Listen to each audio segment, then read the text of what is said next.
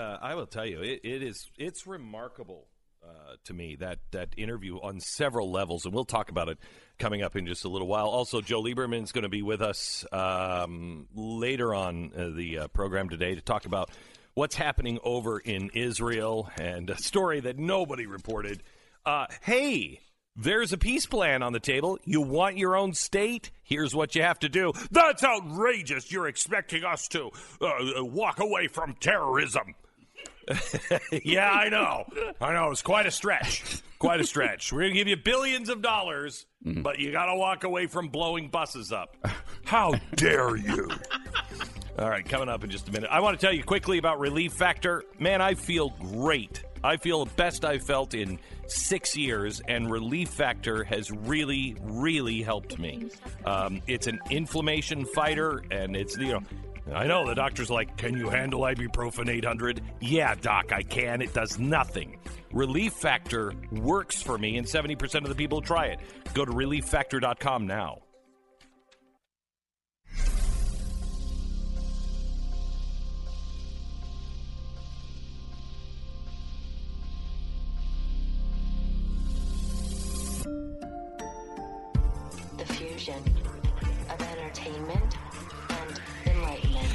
Hey, you know what?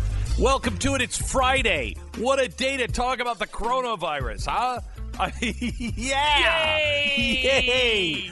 Let's talk about how we could all die or not. Bill O'Reilly is also on with us. I think I might rather talk about how we could all die.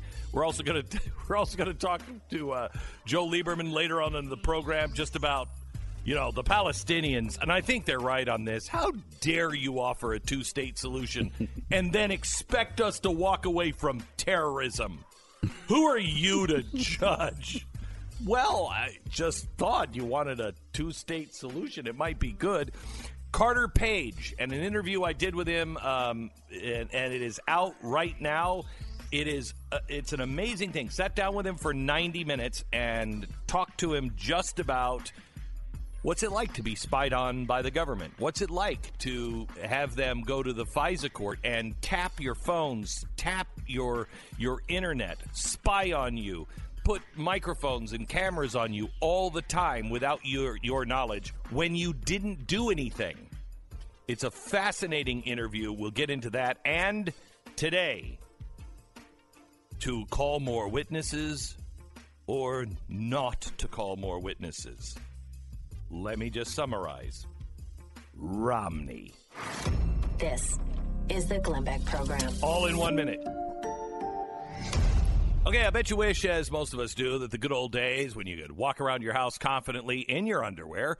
Uh, I mean, you know, I still do it because nobody wants to see me in that. Nobody wants me to walk around and, you know, in my underpants. And uh, so, but it's impossible now uh, to do it unless you have blinds uh, from blinds.com. You know, it could come from someplace else, but I trust the blinds from blinds.com. Uh, nobody's looking in. Uh, you know, somebody's going to be watching you on the internet. Sure, they're going to use, they're going to take your cameras. But in my case, they see that and they're like, oh, good Lord, I'll never be able to unsee that. And so they just drop the line. So I've been doing a lot of my surfing online completely naked because it keeps cyber criminals away. Not a good idea? Anyway, blinds.com. They are if your if your blinds or shades or shutters or whatever look like they've been dragged behind a truck on a gravel road for the last 10 years, maybe you should update them. And right now through February 4th, you can save up to 45% on everything at blinds.com. Plus you'll get an extra 20% off with the promo code BECK.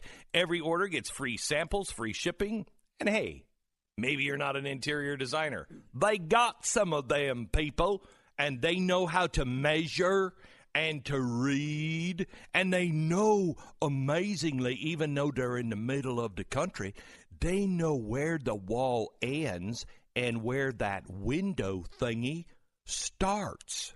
It's blinds.com. Now through February 4th, save up to 45% off everything, plus get an extra $20 off with the promo code BECK. Blinds.com. Now until February 4th, rules and restrictions may apply. Oh my gosh, Pat, it is so good to see you. Oh, Oh, thank you for freeing me from that stew monster. he is just a Oh, He's relentless. relentless. Relentless. How you doing, Pat? Good. Good. Good. Thanks for filling in. Uh, Stu, Yeah. as always, is uh, on his Super Bowl trip. Uh, he goes to the Super Bowl, and uh, it's a it's nothing but you know snorting coke off the belly of hookers for him for 2 Mm-hmm. days. He gets it out of his system, and then he comes back, and he's a completely moral guy. Mostly.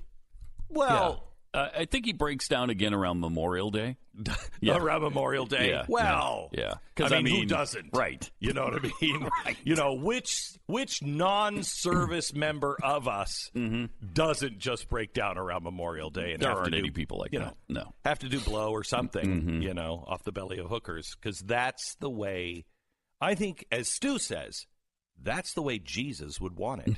now I disagree with that, but it's Stu. So anyway, uh, Pat, Yes. one word in context of today, Romney. Mm-hmm. Mm-hmm. Uh, Meaning he may vote for witnesses. May? Well, I, I want him to, honestly. I I just want to get this out. And as you've said several times, Lance that boil. Okay, so they're just going to be relentless if they don't have So some sort of two- witness event I think there are two ways to look at this, and and you know, quite honestly, the way we look at it is the right way. Obviously. all those dummies that disagree with us, well, you're just plain wrong. Uh, there's two ways to look at it, and I think the one way which everybody, including me, is looking at this. You just want it over. You know what I mean? You know there is nothing to this, and this is John Bolton is another. Oh, the Steele dossier proves it. Oh, uh, Mueller proves it. Oh my gosh. Vince, uh, I mean, uh, not Vince Flynn, but uh, what's his name? Uh, General Flynn. It proves it. Oh, this phone call, it proves it. None of these things. Every time they make them into a big deal, and not one of them have made have moved the needle at all. None of them are what they say it is. Okay, Right. so when you when you're looking at John Bolton, I think conservatives generally have supported John Bolton his whole career. We like him. Right. We trust him. Uh, and I don't want to throw him under the bus. I think he's wrong here on the the way he's approached this with the book. Yes, and the way that Democrats have treated him is so hypocritical. Oh, I mean, gosh. they, they they talked about how, his lack of credibility when you know before when he was nominated for the UN position and and all along the line they've hated this guy and now all of a sudden they got to hear the truth from Oh, yeah. John Bolton. And John Bolton's the only one that can tell us the truth. Right. And I don't want to play the opposite. He's lying. I don't think John Bolton is lying. I don't think John Bolton has anything real to say. Okay. Uh, it- because I know John Bolton, and I think he is a man of credibility. I think his credibility has been destroyed by him taking a big payday from Simon and Schuster to write a book. No. Now, does he have anything in the book? Here's why it should happen, in my opinion. There's two ways to look at this. There's nothing there. I'm tired of this. Let's move on. Okay? That's all understandable, and I feel that way. However, uh, and wait, there's three ways. Also, the legal way. The president has won his case. No attorney. You know, let's say your your job is at stake. Your uh, your life is at stake. Your name is at stake. Everything's at stake. And the prosecution comes in with this guy is like, "No, I got Pat Gray. He's going to testify against Glenn. He's got a big book deal coming out in a little while. Oh, they don't want to hear from Pat. It's been his best friend. He's been there for 30 years. What does he have to say?" Mm-hmm. Okay? And I'm I'm like, well, geez, Pat has turned on me. Don't worry about it. Pat has nothing. We can take him apart because I know Pat and I know what Pat has seen and I, I can tell you everything about it. No attorney would say, okay, let's do that. You'd say, no, but if it's Pat, my best friend, and uh, he he goes off and he's going to release this book, let's at least get him on the stand so I can cross examine him because the the media will run all of the the book release stuff from him. They will do they will do fawning interviews because they want to destroy me. No one will ask tough questions. And well, you can yeah, do that uh, under the auspices of the trial. correct. So the way to do it is to have him testify so you can hold his feet to the fire Mm-hmm. when everyone is watching. And you have all that information out of the way. Right. You've taken care of it now. It's now. Pat's now Pat's book is worthless because we've Right. already heard it in the trial. It didn't it didn't hurt me. It didn't do anything. So Pat can do whatever he wants. But what are you going to read in the, his book? We've already heard it all. Mm-hmm. So it destroys the book. It destroys the book tour because there's nothing new to go over. But if you don't do it, when that book is released, it's a huge event, and you have a fawning media that wants John Bolton to be saying bad things about the president. So the Democrats can then say, you know what? Let me tell you this right now. John Bolton. Did you see that interview? I hope you didn't watch it too long because there's really nothing there. But I know you didn't watch it, so we can spin it this way. And that's the information we had. And this president of the Republican Party, they're now stealing this election. That's what will happen. Yeah. But no attorney, if I were Trump's attorney, I would say, end it. End it. You won. Okay? End it right now. Push for acquittal. Do not put another witness on. And if you believe you've won, uh, what are you going to super win by keeping keeping it going even further? Right. No, you're not. right. But as Nancy Pelosi said, if they don't do the trial, and th- this is what they're going to hammer the whole year, uh, the whole campaign year. It, it, it, there was no acquittal because they didn't do a trial. They didn't actually do a trial. They were, they didn't actually care about the truth. So they just shut it all down and didn't get to the truth. That's what we're going to hear the whole time, right up to the election. And I just don't want I don't want them to have that talking point. Well, there is a way to get rid of that talking point. Um, and uh, and I think beside the trial, you could end the trial today. Um, we have something, and I wish I could come out with it today. I mean, I can't tell you how hard I have fought internally. Can we just do this special now? Um, because I want it out before the trial, but we can't do it. We have certain things that have to fall into place for us to be able to release this. But I am telling you, I read the script last night, and it still has chunks in it that are not buttoned up, but we think we're getting the paperwork to prove it um, because we've seen it. We just don't have it in hand. And as I'm looking at it and reading this, I looked at my staff last night. I mean, I read it last night with the staff around me, and as I'm reading, it's like 40 pages. And I said, This is the most powerful special we've ever done. This may be the biggest story we have ever broken. Wow. It is Wow. it's shocking and it's much more the corruption everything we said that was going on it all's gone on but there is a deeper story to it that is uh how can i put this without uh, it- it is it is a, a story that has driven the news on uh, a couple of presidents, and uh, and uh, I can't. I just can't say.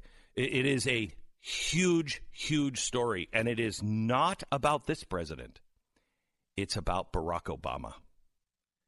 We found something that the Obama administration uh, was doing that will will destroy destroy the Obama administration and its legacy uh, to the left. You're talking about the scandal-free Barack Obama administration? Scandal free. No, this is this this will piss the left off Wow.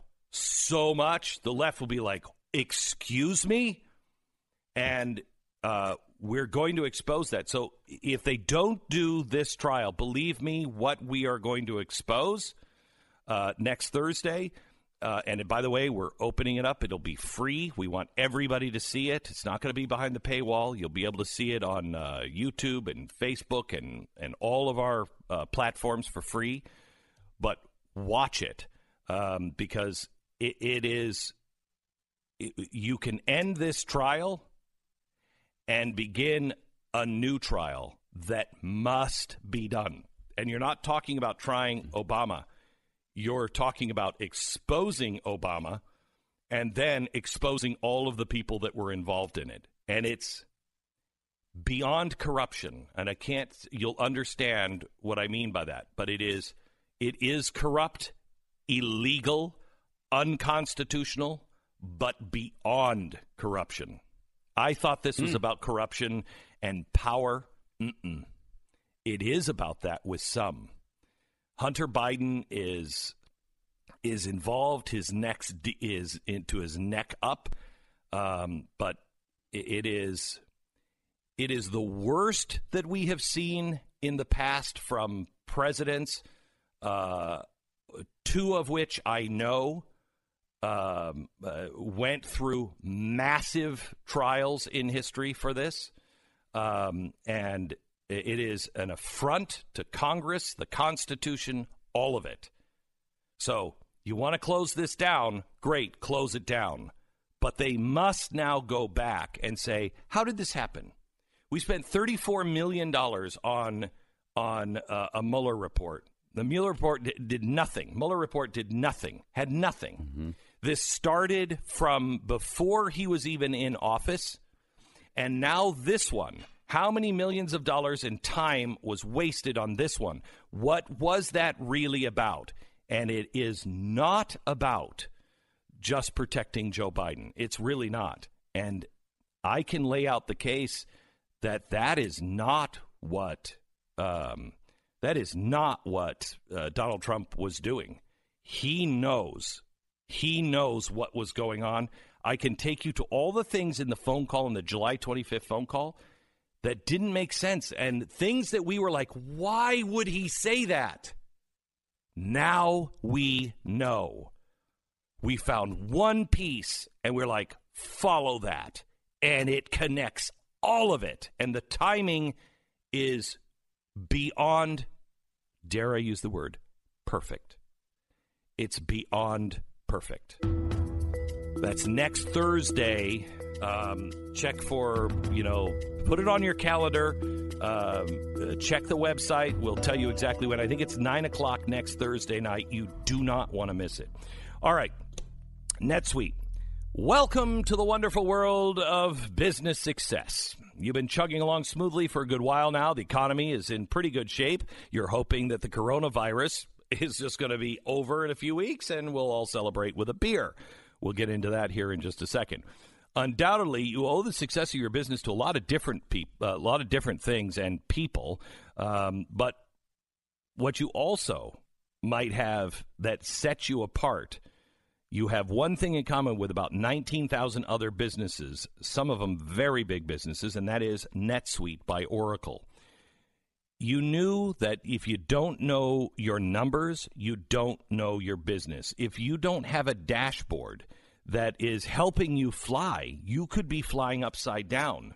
You don't know. You have to know everything from sales to uh, uh, to inventory to receivables, HR, everything. You have it on one dashboard and you can access it on your phone or your laptop or your computer. It is NetSuite by Oracle. NetSuite.com slash Beck. Download your free guide, seven key strategies to grow your profits, and then schedule your uh, demonstration, free demo of NetSuite at netsuite.com slash Beck. We break for 10 seconds station ID.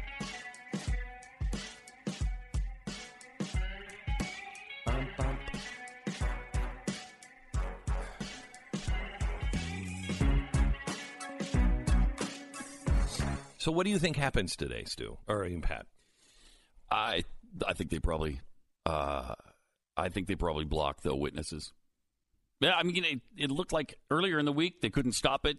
Now it looks like they're almost certainly going to. I think because what I mean, Lamar Alexander came out yesterday and he said, "Seen enough. I've seen enough." There's even well, no matter what mm-hmm. John Bolton says, it's not impeachable. Right. So it doesn't matter, and I like that look at it. I do too. Um, you know, but if it doesn't matter, then why not do it anyway? Other than this just is dragging it on.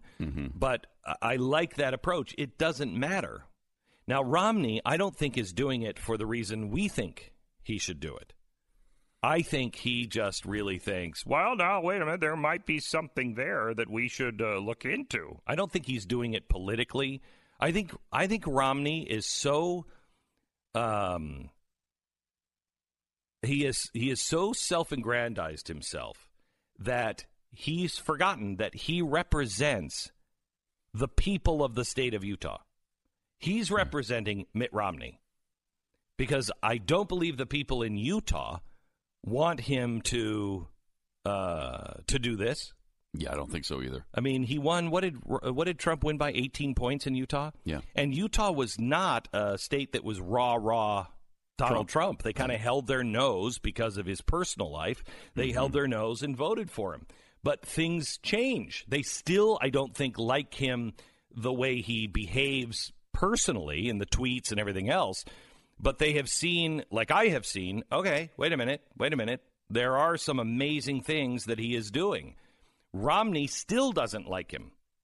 And Romney, I think, still thinks he's better than than Donald Trump and everyone else in the Senate. I mean, I think he bel really truly believes, and I, quite honestly, I think he's part of a problem of uh, trying to tell everybody that he's the reasonable one, and Mike Lee is this crazy extremist.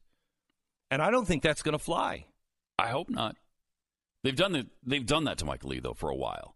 Yeah, they have. Yeah, they, I, I don't know how the he powers that be in Utah paint him as an extremist, and it's it's awful. It's wrong, and it's it's not true. It's not. Mike Lee is the most reasonable uh, senator Mm-hmm. Thoughtful. among the thoughtful. He's he's worked with Bernie Sanders on things. When he can make a connection on the Constitution, he'll do it. Mike Lee is. I mean, if Mike Lee was the one saying no, we should hear witnesses, I would go with Mike Lee because there's not really political bones in his body. He hates that Cares about the Constitution. only cares about the Constitution. And uh, Mitt Romney, I think, is I, I don't. I just. I mean, there's not been a, a, a bigger disappointment. No, Roger Ailes. Not been a bigger disappointment than Mitt Romney. He is just. Uh, he's he's politically smarmy. I think. He is.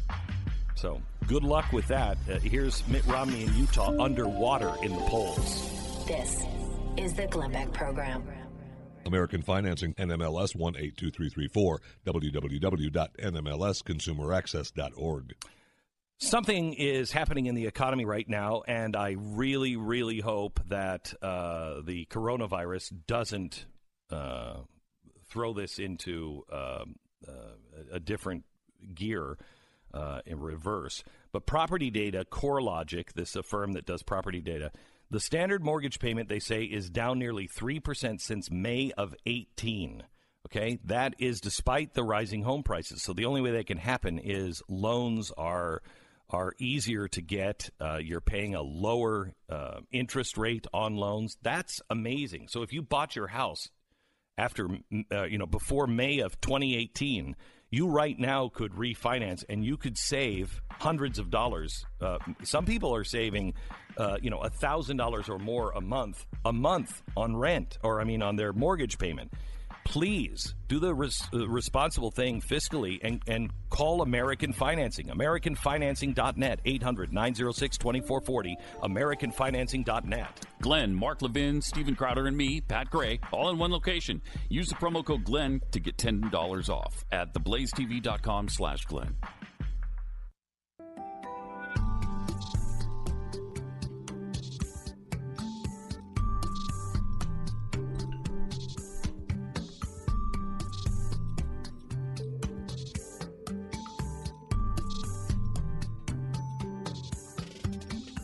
Hello and welcome to the program. I want to talk to you a little bit about the uh, coronavirus. Something isn't right on this. It's just something's not right. Um, and and here's why I say this. I want to believe that the Chinese have learned their lessons from the past and the avian flu and uh, uh, and all the flus past the uh, what was the other one that uh, SARS. Yeah, SARS. That the world chastised them, and those communists went. You know what? We should be more open with information. Okay, now that's possible. Yeah, maybe, but never happens. yeah, Never happened. It's never happened. Even during the period called glasnost, which meant openness, didn't it? Mm-hmm. Isn't that what it meant? Openness. In the period of glasnost in the former Soviet Union, this is at the end when, you know, hey, you know what? We want to be less communist and more like you guys. We're going to be open. Chernobyl goes off. we can see the cloud. We can measure the radiation. And they're like, what? No, that's probably coming from your microwave oven. I mean, it's, it was insane. All right. So maybe they've changed, mm, but probably not. Now, the reason why we're not so freaked out right now, and, and I think that's a good thing, is that we are believing the numbers given to us uh, by the Chinese to the WHO. We don't really know what's happening. We don't have any idea. But, Pat, what are the latest totals? I know it's what, just over 200 worldwide that have Dead. died? Yeah, and something How many like infection? something infected? like eighty five hundred infected okay. was the last number I heard, but it goes up quickly uh, and exponentially. Yeah. So okay, so 8,500 are infected, 200 are dead. Now, some of those numbers are coming from the West, but most of those numbers are in um, in China. Now, everyone's saying, and I've, I've look, I've done my research on the flu and the pandemic for years, for tw- two decades, for 20 years. I've been studying this stuff because scientists have said another one is coming. Okay, it's only a matter of time. So I've gone back through my notes and. I've looked at the stuff that we have done before. We've looked at the science. We've done all of our work. And what bothers me is this one seems to have all of the earmarks of the one that everyone's been saying in the scientific world. It's going to look like this. It's going to jump from an animal Yeah. and an animal that we haven't really had a problem with before. And it's going to be highly infectious. Uh, it's going to mutate quickly. It'll probably start someplace in China. Uh, and it will start, in, and we won't even know that you're infected. Uh, and you're still spreading this disease, which is not done in flus, but that's what the really bad one will look like. Okay, that looks like this one. Uh, and uh, has every one of those earmarks. right, Every one of them. it's going to be more contagious than SARS. It is. Um, and uh, and you're just going to have to quarantine everybody. You're just going to have to stop everything. Okay, now let's just. Uh, nobody in the world is freaking out.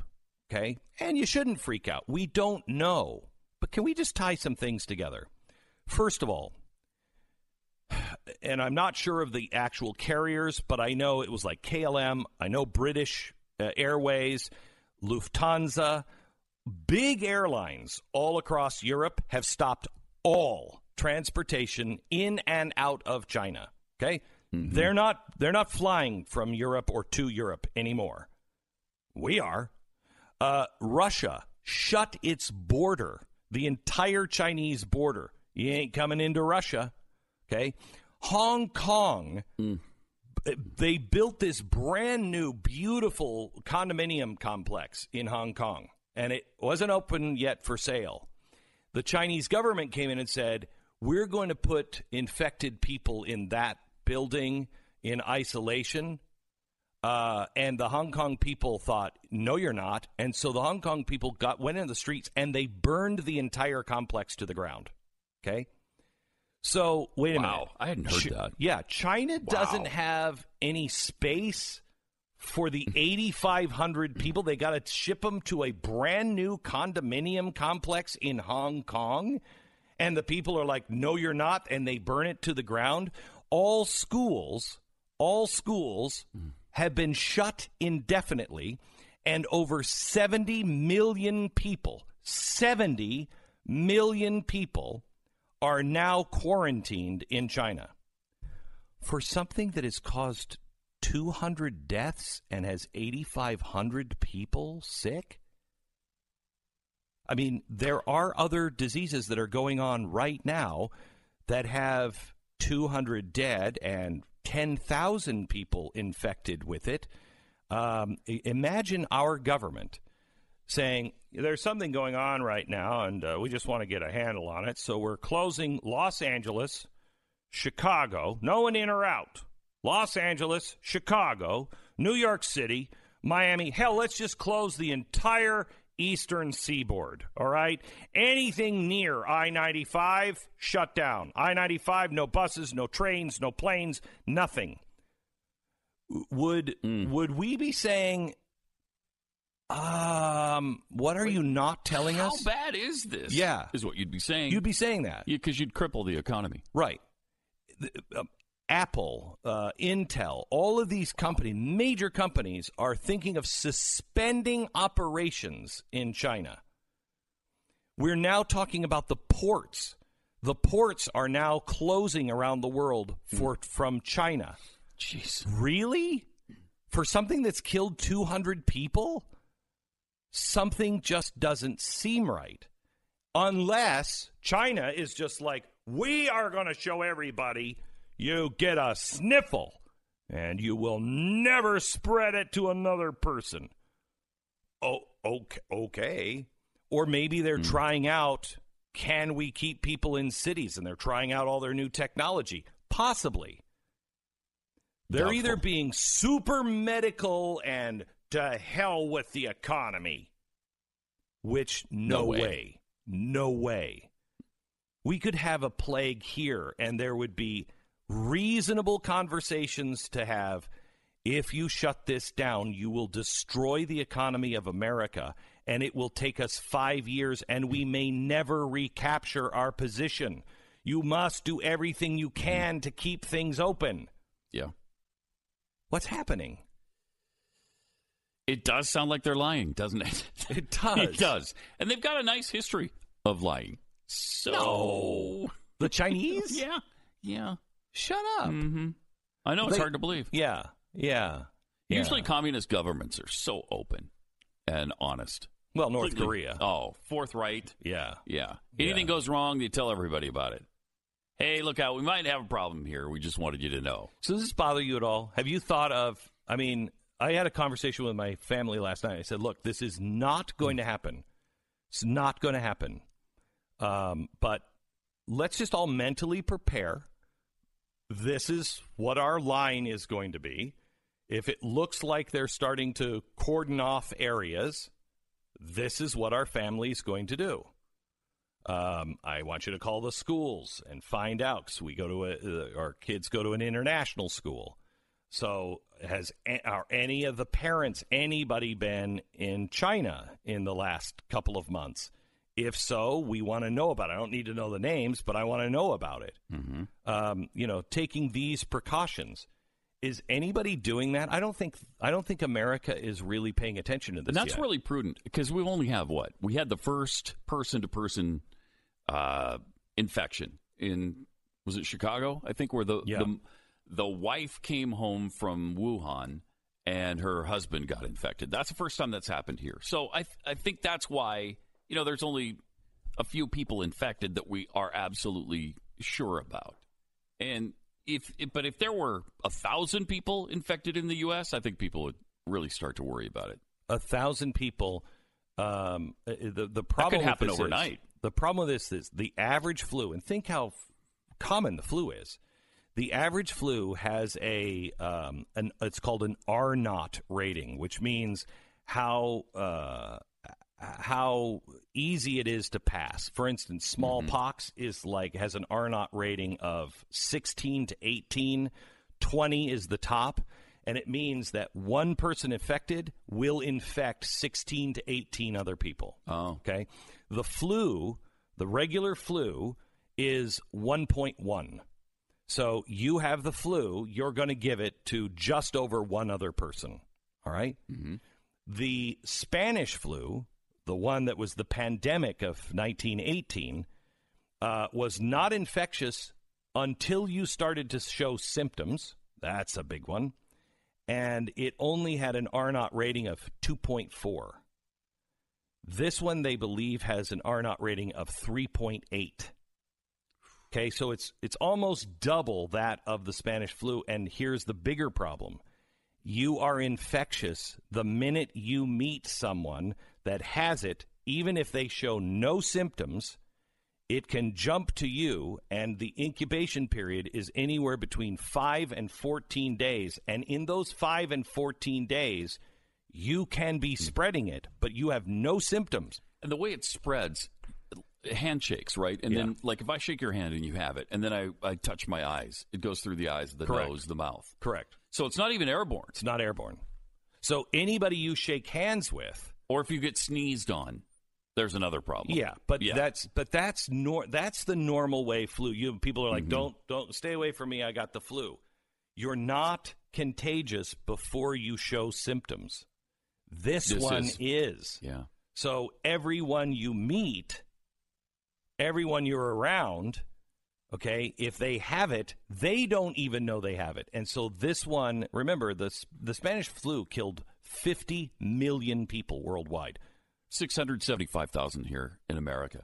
Can you imagine something killing 675,000 Americans? I mean, to put it to put it into context, the Spanish flu, um, which only infected a third of the world, uh, and only killed ten percent of that third, that killed more people than World War One and World War Two combined.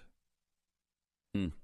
A flu, and it did it in eighteen months. That's what we're concerned about. And quite honestly, it, you know, here's one time I'm saying maybe we should pay attention to Europe. If Europe is grounding their planes, why is the United States of America? We should be grounding our planes when it comes to China. Sorry, until we know what we're dealing with, no planes in, no planes out.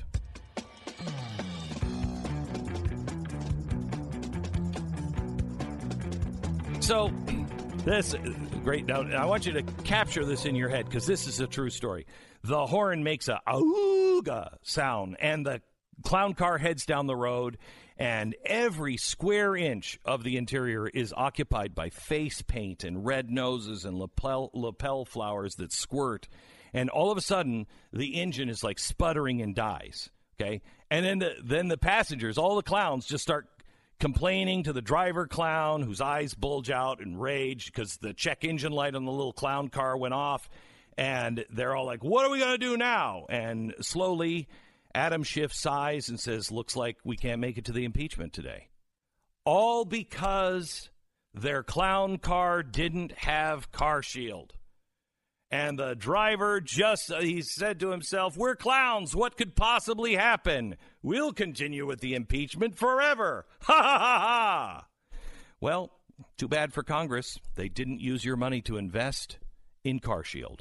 CarShield makes the process of fixing your car for a covered repair, uh, repair com- uh, completely easy and simple. You can have your favorite mechanic or dealership do the work. Frequently, that's not the option. They also provide 24 7 roadside assistance and a rental car while yours is being fixed for free. So don't let that check engine light change your life. Get covered by the ultimate in extended vehicle protection. Call 1 800 CAR 6000. Mention the promo code BECK or visit carshield.com. Use the promo code BECK and save 10%. Carshield.com, promo code BECK. Deductible may apply. You're listening to Glenn Beck.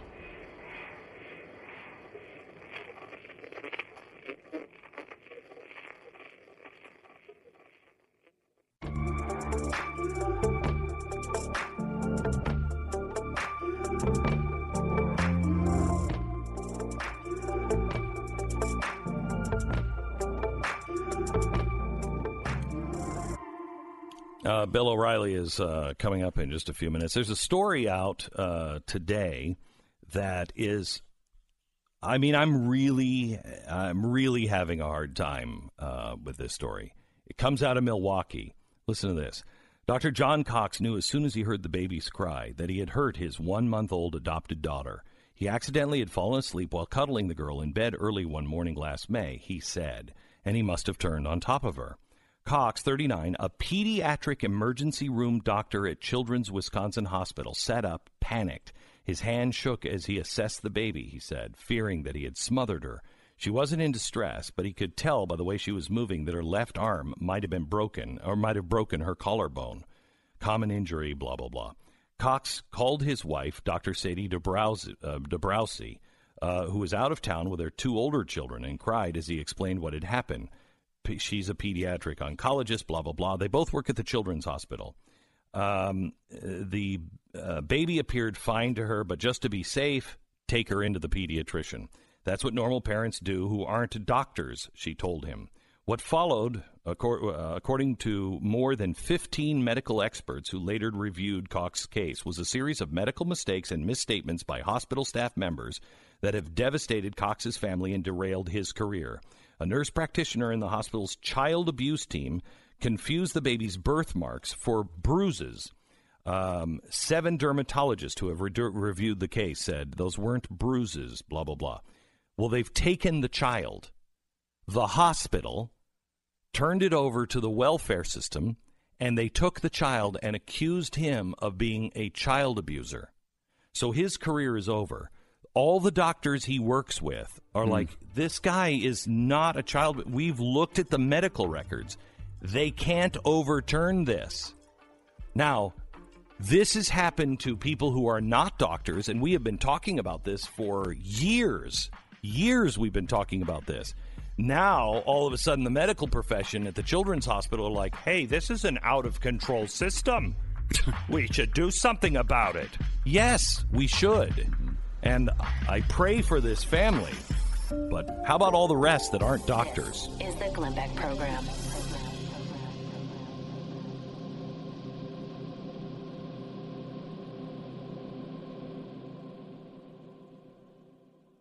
Capturing her heart this Valentine's Day really isn't that complicated when you go to 1-800-Flowers.com. 1-800-Flowers makes it fast and simple to find beautiful bouquets in just a few clicks. Right now, for a limited time, you can get a dozen multicolored roses for only $19.99. That's right, a dozen multicolored roses delivered for only $19.99. Or you can upgrade to 24 multicolored roses for only $10 more. Roses from 1-800-Flowers. They're picked at their peak and they're shipped overnight to ensure fresh freshness. So you're not going to find a better Valentine's deal than this anywhere else. Rose prices are going to be going up soon, so take advantage right now. When it comes to impressing her on Valentine's Day, trust the Rose Authority. Pick your delivery date and let 1 800 Flowers handle the rest. Don't procrastinate this year. Get it done early, literally right now. It'll take a couple of minutes. Don't miss out on this amazing 1 800 Flowers offer. Go to 1 800flowers.com, click on the radio icon, and enter the promo code BECK. Enter today and save at 1 800flowers.com code BECK.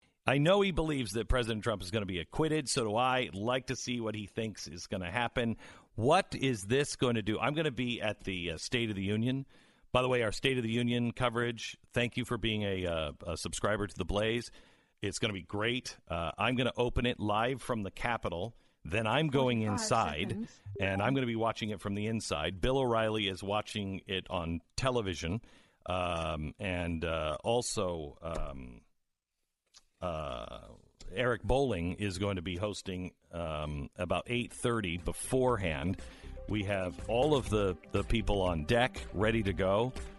Uh, soon as the soon as the State of the Union's over, you can watch other people. But Bill O'Reilly is going to give you his look, and then as soon as I get out of the uh, the uh, Senate chambers, oh, I'm I'm walking in, and I'll tell you what I saw happen on the floor, which is a completely different view. That's all on Tuesday night, State of the Union coverage, Blaze TV.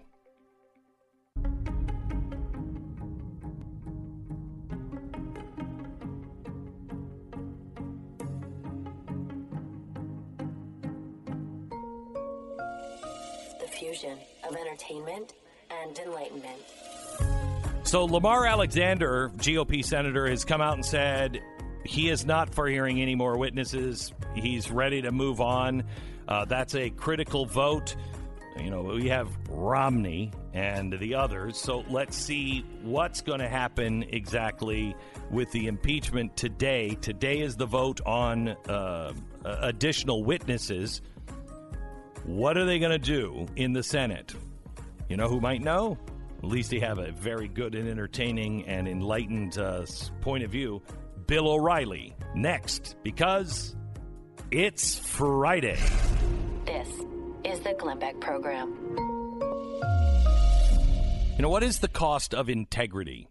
When you can make a thing with a machine in no time, but you instead and choose to do it by hand, is that stupid or is that is there something to the made by hand state of integrity? Now, you make it by machine, or you can take 200 meticulous handmade steps. That's integrity to me. It's the integrity of the boot, it's the integrity of the people making it, and you feel it when you put these boots on. They're Tecovas boots. Whether you're out repairing a fence on the range or standing in your high rise apartment looking out over the vast city, when you're wearing a pair of Tecovas boots, you are filled with the spirit of the cowboy. And that spirit is integrity. Uh, his word is his bond. He'll get the job done. He's relentless, tireless, and a man of integrity. Visit Tecovas today. Find your boot for your frontier. When you make a $150 purchase and enter the promo code Beck at checkout, you're going to get the free hand uh, the uh, the free hand stitched uh, calfskin card case. It's a $45 value. They don't give things away. They don't discount their prices. Uh, this is a really special thing. It ends today. Is today the 31st? Oh, remind me, 31st. Did you see what J31 in New York? Uh, uh, we'll get back into that here in a second. So January 31st, that's today. This offer ends. Just go to Tecovas, T-E-C-O-V-A-S dot com slash Beck, Tecovas dot com. Find your pair and remember to enter the promo code Beck at checkout. Tecovas, Western goods for your frontiers. Mr. Bill O'Reilly. Today is the day that we're going to either see this thing pretty much wrap up or drag on for another couple of weeks. What is your take on what the Senate is going to do today when they vote on witnesses? Well, first of all, I'm sitting here by the pool in South Florida. Shut up. Um, yeah. Shut up. Some of us work for a living. uh, I know that. Yeah. Uh, but some of the some of us are so intelligent that we can figure out ways. Yeah, yeah, yeah. sitting at the. All right. Anyway, I think it's a uh, fait accompli, uh, to use a Latin phrase, Mhm. um, that uh, the Republicans will say no, no mas. You know, a Roberto Duran verdict is on the horizon. No mas. And uh, McConnell, a pretty shrewd dude. I love that dude thing. Um, and he and Alexander are very close friends. And he basically leaned on old Lamar and said, look, you all know this is how this is going to turn out. Why put the party and the country through this for another week or two? And Lamar said, all right. And um, that leaves Romney and Collins and Murkowski. I think the deal has been struck with Murkowski uh, that she is going to vote against witnesses. Uh, McConnell had a 20 minute private meeting with her. That's unheard of for him. He never does that. And I'm sure she acceded to his wishes because she wants to keep her seat in Alaska. Collins, uh, they don't have any control over her. It means an interesting place. But now the question is do you two Republicans want to go against all the others and, and be pariahs in the party? And I'm probably going to predict no. It, it'll be a sweep Romney. against. Uh, Romney. I don't think Romney. Uh, you know, Romney's a shrewd guy. Um, Is he? Is that why he's upside down in the uh, in his polls in in Utah? Yeah, I did. I did that on uh, BillO'Reilly.com uh, this week. Yeah. But R- Romney hates Trump so much that that's Yeah. why he's doing it. But now I think you back off. Well, I would be uh, that would I would find that interesting. So you think that it could just go down the party lines? Is there anyone on the Democrat side that is going to say no? Let's just move on. You know, Manchin would if it were close. But if if all the Dems know it's uh, you know going to go the Republicans' way, does Manchin want to buck Schumer? So you know these are all personal relationships, lots of implied threats. Um, Pelosi does it all the time, and Schumer does it. So I don't know what what kind of heat they're putting on, but Manchin doesn't want this. So he's one. Uh, I, don't think um, what's her name out in California. um, Feinstein. Mhm. Yeah, she doesn't want this. Uh, although, I, you know, it's hard for her to, to stay awake during the proceedings. Yeah. She's 80, 88 years old. 88. Um, so, you know, So- I'm not worried in the sense that I think it's going to end, and then um, it'll be the real story now is what is President Trump going to do with it? Okay, wait, You wait, know, wait, wait, wait, wait, wait, wait. Before we get to that, I want to ask you a couple of All other right. questions. Sure. I think legally, and for the for the president's um, uh, case, the best thing to do is when you've won the case, move on, shut it down. Now, let me talk to you about politically. Politically, you are leaving. Uh, it's it's like when you don't finish your antibiotics. You know, they say make sure you take the whole twelve days, even though in a few days you're going to feel better. Don't save the rest because that bug is going to come back because the only the bugs you feel better, but the bugs that resisted a little bit of this that you could kill just by finishing the whole flight are going to come back and bite you in the butt. Um, and that's why they say finish your antibiotics. And I feel like this is finish the antibiotics. John Bolton doesn't have anything that is impeachable. John Bolton is not going to come in and say, yeah, the whole thing, you know, Democrats were right. He just is not going to say that because he doesn't have that. He's got a book that's coming out. The Democrats are going to immediately say, this whole thing was a sham. They wouldn't even listen to it. Uh, and, and John Bolton had all the secrets. So when his book comes out, he will be able to go from media place to media place, media place, and they're not going to push back because they want his story to be worse than it actually is. If you see the transcripts of his book, it's it, there's nothing there, but they will make it into something, and they will use this against Trump and against the GOP, saying, "See, look how unfair they were. They just swept this whole thing under the rug." it politically speaking, isn't it better to say, bring John Bolton on? Bring him on. And you know what? Do the whistleblower too. And spend another week just on that. That's the longest question in the history of Western civilization. I'm still back on the antibiotics. Can I, can I take all my pills? Okay. All right. Um, no, they. It isn't worth dragging it out Why? because it's har- harmful to the country, debilitating uh, to we the people, and uh, the Republicans believe they're way ahead now in the court of public opinion. So they don't need to be more ahead. They're way ahead. Um, so they want to get rid of it, and they will. Now, as for Bolton, Trump is uh, is pretty predictable. I mean, I always go back to the United States of Trump, the best book Mhm. ever written about the president, but very predictable guy. Next to the Bible so while some ever. people, while some people would say, "Yeah, I'm going to leave it alone, and I'm not going to, you know, I won, and I'm going to declare victory and walk away," I don't think he's going to do that. I think he's going to you know, run around um, the country at rallies and throw this right back in the Democrats' face. Now, John Bolton is going to have problems going forward. Number one, they're going to hold his book up. And they're going to hold it up as long as they can possibly hold it up because there's national security stuff, top secret stuff in the book, according to the National Security Council. So you're going to hold Simon Schuster thought it was being cute by linking all this to the New York Times. Now Simon Schuster's, yeah, they everybody knows about the book, but it might not come out for a few months, Mhm. and they don't want that. The second thing is that Bolton, it's going to be harder for him to go on The View and to go on Morning Joe and all of these real far left programs because they despise him. Yes. And and they But And- not and as much, uh, not as enemy of my enemy is my friend. still, without the book in in print, he doesn't do them a lot of good because it's a one trick pony. Yeah, he wanted uh, to hold up aid so to get dirt on Trump. What else is there? There's nothing else. That's the accusation. So I don't see this really going on much longer in the impeachment realm. I don't see Ukraine going on much longer.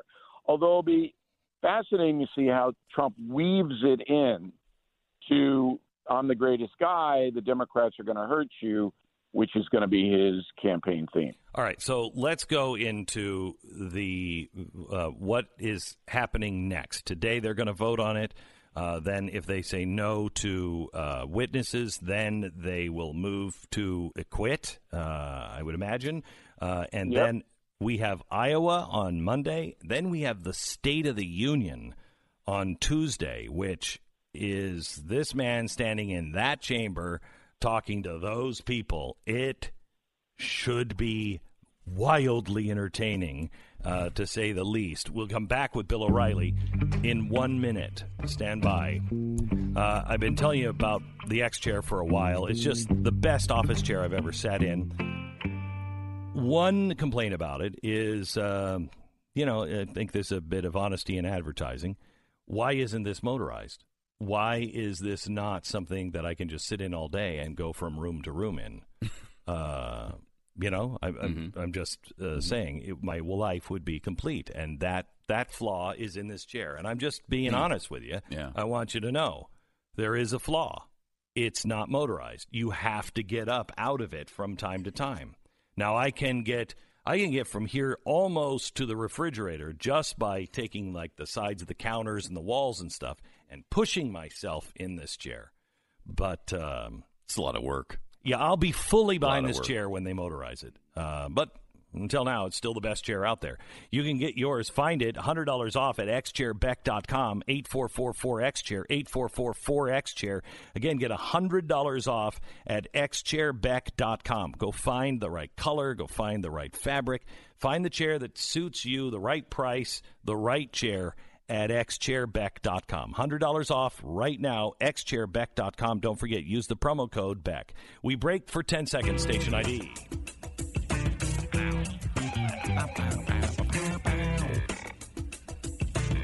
So, Bill, break down the break down what happens from here. Assuming that they vote uh, to uh, have no more witnesses, then what happens from there?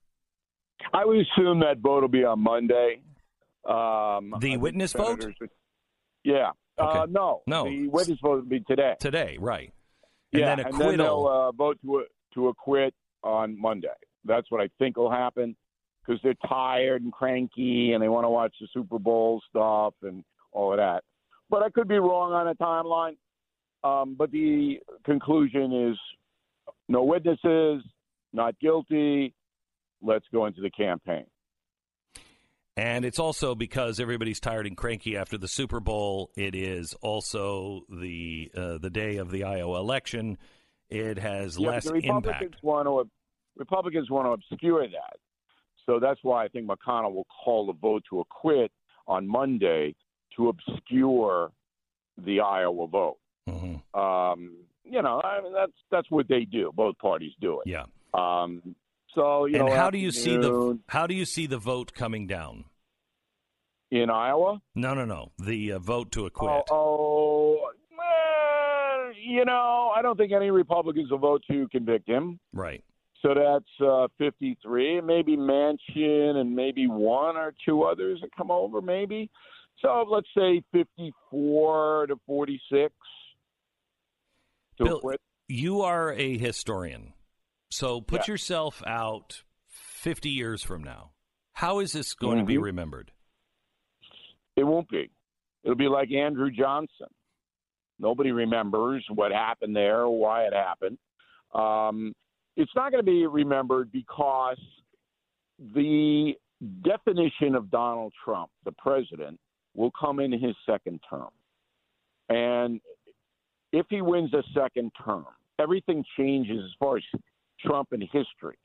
If he gets beaten, um, then Trump will be a very he'll it'll be a failed presidency. The historians go, ah, well, he he didn't, you know, he might have done good for the economy, but he wasn't, you know, um, astute enough to win re-election, and he had all this on his sheet, so he's really not a good president.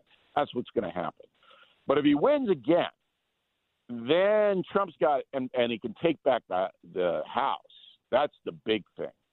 Um, then Trump's got a clear playing field for four years, and there's going to be a lot of payback. Believe me, Trump doesn't forget.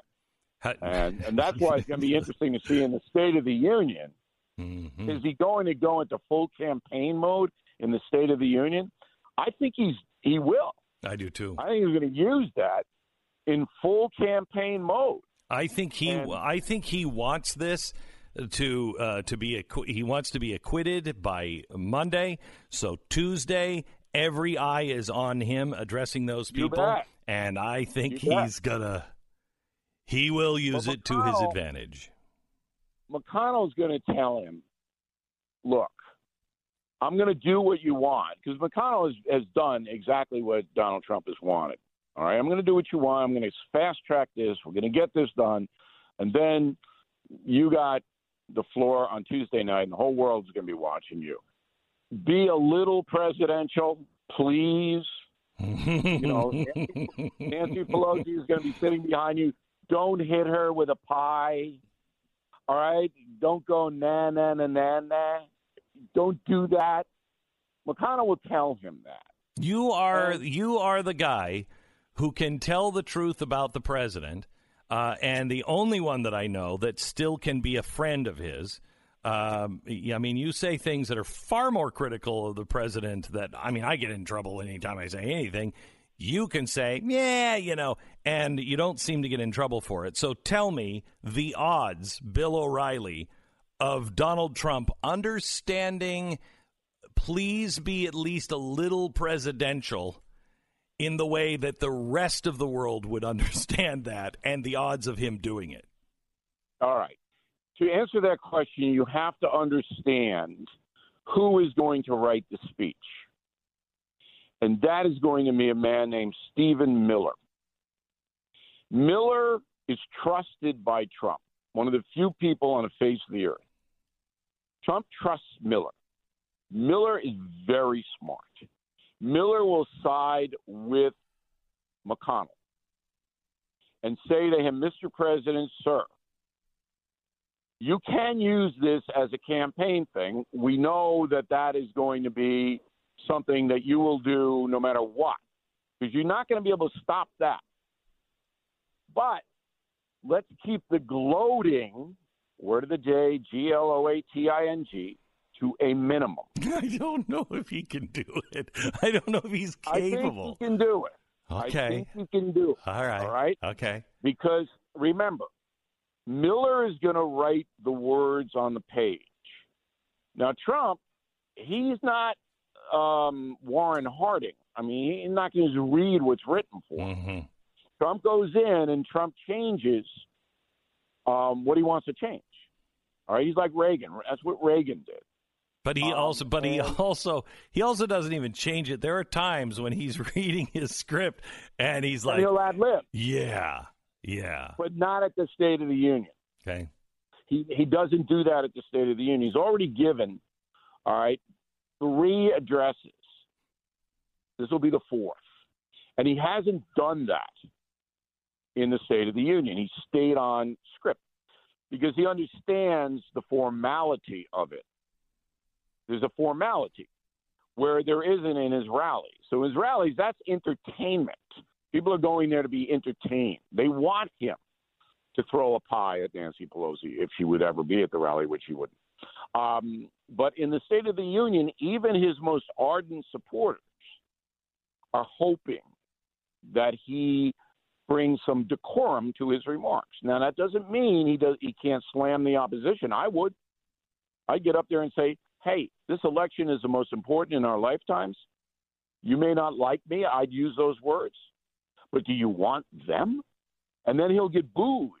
hmm So the Democrats in the State of the Union will boo that. hmm And then I would look, because you got to anticipate that'll happen. And I'd say, you can boo all you want, but your socialistic policies would wreck this economy.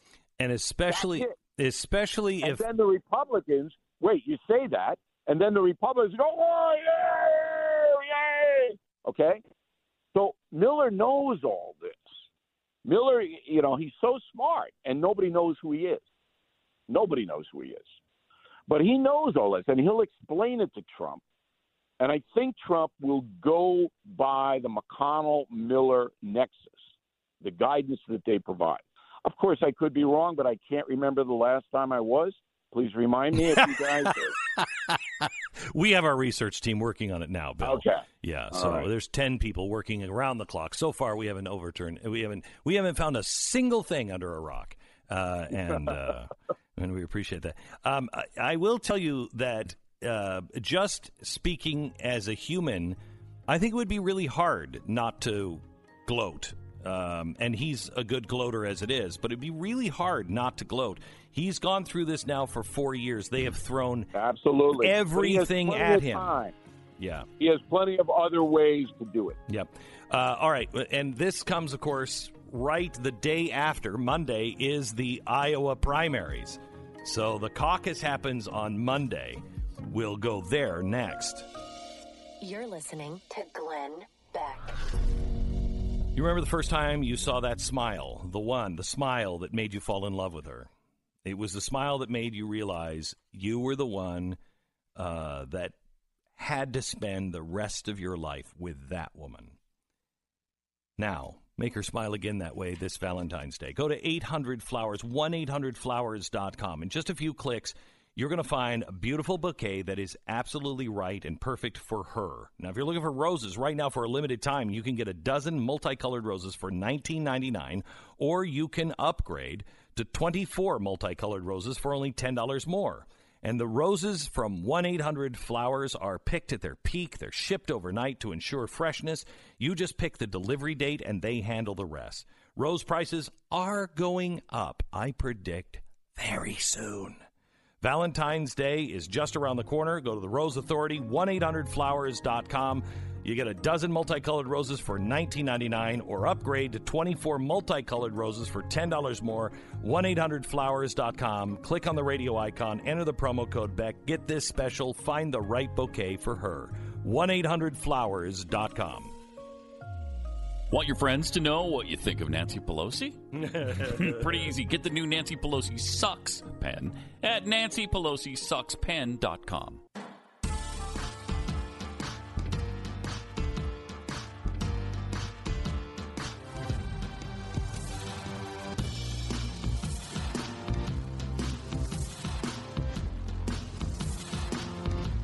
We're with Bill O'Reilly. It's Friday, America. We're glad you're here. It's the Glenn Beck program. Uh, Bill, before we go to Iowa, there's a new report that shows the evening news spin on the impeachment hearings. They looked at all of the evening news programs. They found their news 100% negative on Donald Trump's defense, 95% positive for Democrats. Absolutely humanly impossible impossible if you're trying to be at all fair. But they're not. Yes, right, Everybody knows that. right. I did the story uh, last night on the No Spin News on BillO'Reilly.com, and I basically looked at the audience. I said, "I'm sorry to bore you because I know you know this already.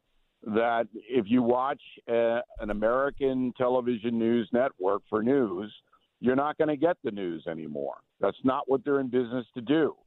They're in business to promote an ideology, number one, and number two, to elect candidates that back up what ideology they want.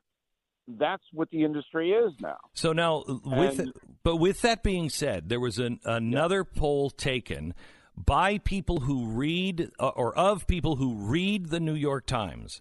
People who Yeah. read the New York Times when they heard the New York Times endorse Elizabeth Warren and Klobuchar, the people who read the paper, five percent of those people moved to Joe Biden. Okay, so even their own readership is like, okay, I don't trust these people. Is that accurate to say? What would you take from I, that? I think so. I, I listen. I think that Americans, no matter how nutty they may be politically on both the right and the left, all right, essentially want an honest presentation. Correct. I- I, mean, I think ninety percent of them want honesty, even if they don't like to hear it. All right, even if they, that's why I have been so successful, and and all the research on me shows that. So you may not like me, all right, and I understand that, but you'll get a fair play when you listen to me. analyze the news. So As you just said, if Trump Trump does something dopey, I'm going to tell you. But what what has happened now in America is a lot of people don't seek the truth anymore. They don't care about it. Um, they want an outcome. All right, so the Me Too people want males to be crushed. That's the outcome they want. They don't want fairness. They're not looking for facts, and that's what you're getting in politics. So the outcome that the left wants is Trump out of office. How you get them out of office doesn't really matter to them. But the declining audiences at network news have to be. I mean, look at CBS Evening News. My God, it's a collapse. And CNN collapse. So, you know, that's the reality in the country we live in right now. All right.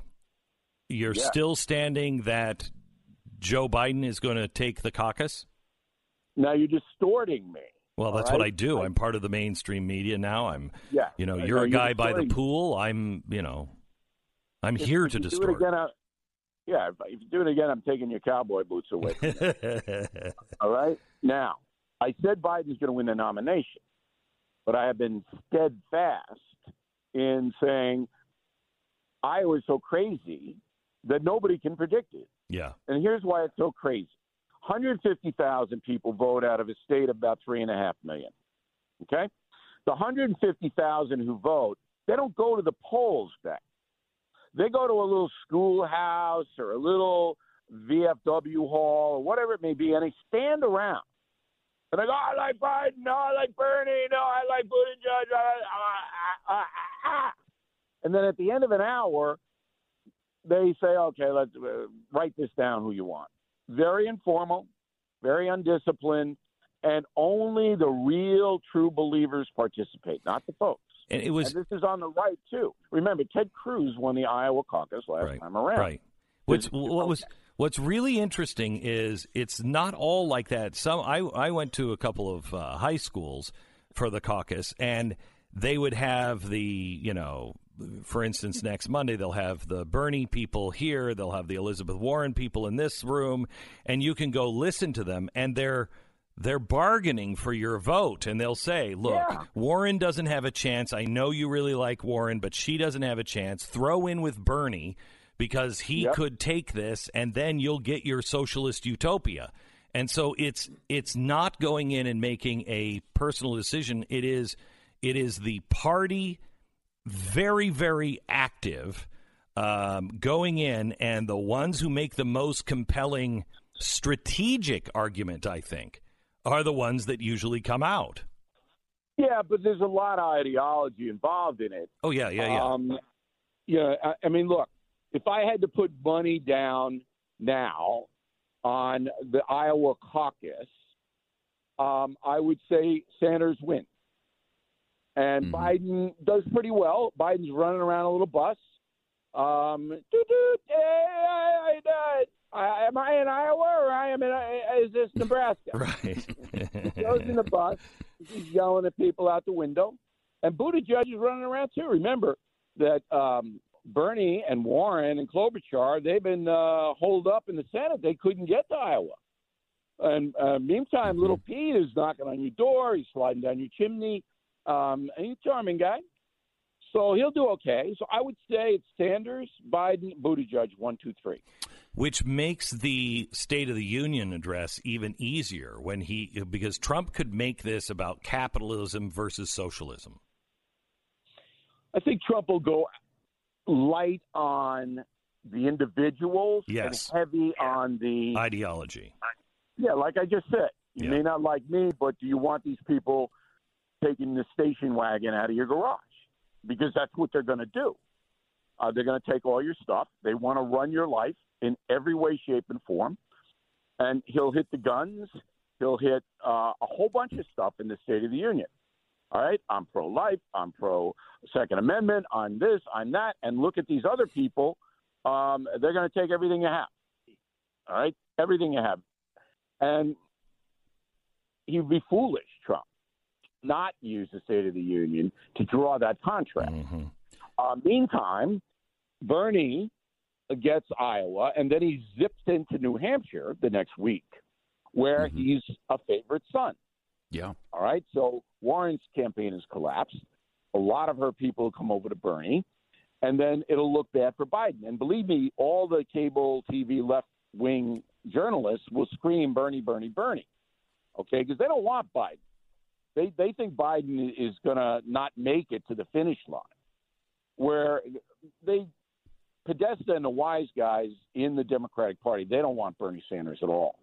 But the media favors Sanders over Biden. And if if Sanders wins Iowa and New Hampshire, which he almost certainly is going to, and then he wins in Nevada where he's performing pretty well, he's got pretty serious momentum by the time you get to South Carolina. Can anybody stop him if he wins those first three? Oh yeah. You think so? Number one, I don't think I don't think he's going to win Nevada. I think Hmm. the Biden people are Hmm. going to really throw a lot of stuff into Nevada, and the unions, Unions are Are very gonna go. strong, Yeah. right, are going to go with Biden. but so is Um, pot. And then Biden will wipe out uh, Bernie in uh, South Carolina because African Americans are a big part of that electorate on the Democratic side, Correct. and they don't like Bernie. See, Bernie doesn't doesn't compute with the minority communities, Hispanics or African Americans. Fascinating because they don't like him. Um, and I did a big thing on Bernie, and I don't know whether you guys know it or not, but he has made millions of dollars. Oh, he and his wife Right. Big right. time. off the public dole. Yeah. He's Hunter Biden. He's uh, Jane Sanders is Hunter Biden. Yeah. Al- Although they didn't use overseas, it was here. I'll give you one example. Jane Biden was appointed president of Burlington College. 200 students. 200 students ran the college into bankruptcy. And part of the reason was she awarded her daughter a $500,000 woodworking contract from the college. He's got 200 students. So when do you get to the ridiculous part?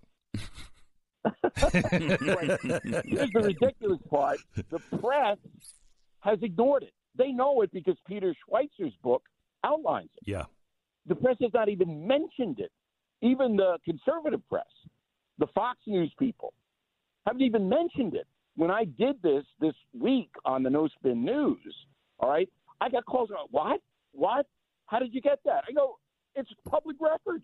Yeah. The guy has made five million dollars. He's got three homes, and he's never had a private job. And they never in the private sector, not even Wendy's. they don't Okay. I don't think the left cares as long as you're oh, making Oh, they money. don't. They don't. As long as you're making They don't. money and you're you're towing the line and telling everybody that, you know, there has to be somebody to oversee against all the corruption of all the other people, you're fine. That's true, but there's not enough far left nuts to put Bernie Sanders I agree. into the nomination. Before you You Ah. got to get some moderate Democrats. Are you concerned? Are you concerned at all about Wisconsin and Bernie Sanders, his people? I mean, we've had two people exposed by Project Veritas uh, that are saying they're going to burn things down. They're going to be training. They're waiting for a revolution. They want one. The Democrats aren't going to do this to them again. Wait until we get Milwaukee. They were not fired uh, by the Sanders campaign, and they occupy the same position that the guy who went to Virginia to shoot all of the Republicans on the baseball diamond held. Uh, uh, these people are serious. Nobody's paying attention to it. Uh, how do you feel Wisconsin's going to go if the if the Democrats are seen by those guys as maneuvering to hurt Bernie Sanders? I think Trump has a very good chance to take Wisconsin. I do too. I think he's got it's more problematic for him in Pennsylvania. All right? Wisconsin and Michigan, the working people, have benefited greatly from the Trump economy in both states. So I think that he's got a good shot to take those again. Why? he's got a good shot Why is to take the Pennsylvania? Why is Pennsylvania a problem for him? because if it's Biden, as I think it will be, the African American vote that stayed home last time around, they didn't like Hillary, will come out for Biden Hmm. Because Barack Obama will campaign for Biden. It's a little off topic. And Go ahead. Go ahead. Finish. And uh, that that's the difference. Okay. So if Philadelphia, if African American vote comes out big for Biden, that is gonna that could put him over the top there. This is a little off- off topic, but before you go, I got to find out what uh, how you feel about big gay ice cream. Do you love it? Big gay ice cream. Oh, you haven't Yeah. seen the you haven't seen the Michael Bloomberg ad where he No. yeah it's his it's his favorite. So I guess you've never Sure. tried it. You gotta- That's too yeah, bad. You got to bad. try it. He says it's the best. Well, wait a minute. So, Yeah. so Bloomberg is telling people in an ad that he likes ice cream. That no, he likes big, big gay, gay, ice, ice cream. cream. and it's very, very authentic. He he, Yes. he takes a spoon. He's like, "Hey, where's my ice cream?" Somebody hands him this uh, this container of big gay ice cream, and uh, he takes one bi- bite of it, and he's like, "Mmm, big gay. It's the best ice cream ever." So I didn't know if you had had it or not. You've never tried it. Huh? Never tried it. All right. Okay, This well, is a man. Why is that? Because you This is a man because you hate? Is that are you? All right, but remember, this is a man who doesn't know how to pet a dog. He missed the dog. right, right. I was petting him with my tire. What? Right. All right. Uh, I, I don't know how you missed the dog's head, but he did. But anyway, he got short arms, I guess. And when when Bloomberg was mayor of New York, I want everybody to remember you couldn't drink Dr. Pepper. no, I know. A federal Right, agent I would know. come to your house I know. And, and confiscate your Dr. Pepper. He was counting your calories. You didn't have a salt shaker. I mean, the guy was following you around. Get out of here. Bill Get O'Reilly, face. get out of here. I'm going to tell you that. Get out of here. I got a break for the network. Thank you so much, Bill O'Reilly from BillO'Reilly.com. Uh, I got an email the other day about Jim, one of our real estate agents over at realestateagentsitrust.com. It was from a woman named Rebecca. She said, Glenn, I want you to know Jim has been amazing. We're moving to the Cleveland area. Oof. Wow. Sorry about that. We're moving to the Cleveland area uh, and had to do almost everything remotely in Texas, and that's why it's so tragic. You're moving from Texas. What? Jim has done everything we asked and done it so well. He's just wonderful. He's a great sense of humor, full of information, loves the area, and served his eye as our eyes and ears since we were out of town. I would recommend him to anyone. He just is the best service and a true professional. I love this when we if you if you've used realestateagentsitrust.com, please write to me. I love hearing about these cuz these people are so great. If buying or selling a home is is hassle enough, you know, you don't need anything else. You need somebody on your side. And people like Jim who actually know the best practices, who care about doing the best job for their client and who have the track record of selling homes fast and uh, for the most amount of money or helping people buy the right house, the right neighborhood at the right price. Realestateagentsitrust.com. Realestateagentsitrust.com.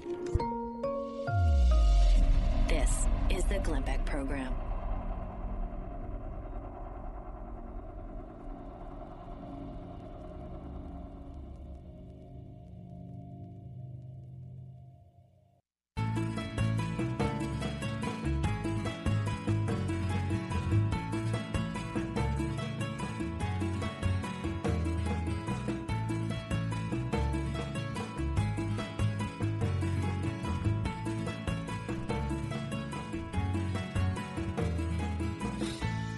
I'm really um, next hour is jam, literally jam packed. We have uh, a story on we're all going to die. You know, coronavirus. So we're all going to die. Hey, the uh, Palestinians just don't seem to think it's reasonable to give up. Uh, uh, you know, terrorism for their their own state. Joe Lieberman is going to be joining us uh, on that. Carter Page, uh, I did an interview with him a few days ago, but I think about a week ago. He filed his first uh, lawsuit uh, yesterday because his story is unbelievable, but he is the guy that this all started with back during the campaign. It was Carter Page. The FBI and everybody lied to the FISA court about him, and that's why all of this happened. Uh, it's a fantastic interview. Usually we release these on Saturday, but because of the news yesterday, we released it. You can find it wherever you get your podcasts, and of course, you can get it uh, as well at uh, blazetv.com. Also, today is the day, 11 p.m. Uh, England time, 11 p.m. England. They are out of the European Union. Daniel Hannan is expected to uh, to join us. It's a very busy day for him, but we're hoping to catch him in about 35 minutes. Stand by. You're listening to Glenn Beck.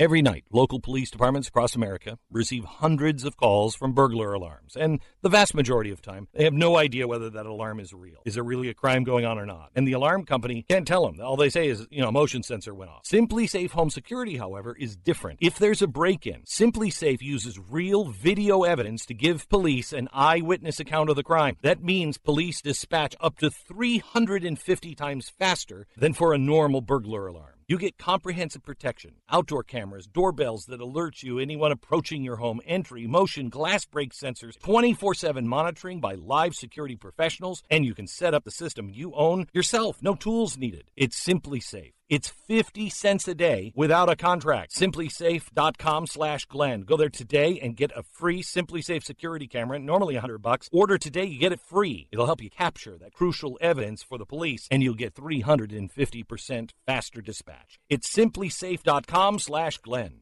Joe Lieberman played a very important role in the last impeachment. Yeah. Uh, and he's been a friend of mine for a very long time, and I was really, really harsh uh, on him when uh, the last impeachment seconds. happened with Clinton. Uh, and I think I actually have to apologize to him today um, on that uh, because I see things in a different light now, and um, and it just it's just going to be an interesting conversation. But I don't have him on for that. I have him on because I want to talk to him about the the uh, peace plan. Nobody's talking about this. I mean, maybe it's because uh, you know the Palestinians are not going to do it, but they've been offered a two-state solution. They've been offered everything they want, plus all kinds of money and aid and everything else. The world stands ready to do it. Double the amount of Yeah. territory they have in the West Bank? Yeah, and like the Prince of Saudi Arabia is more pro-Israel than the Democratic candidates. It's crazy.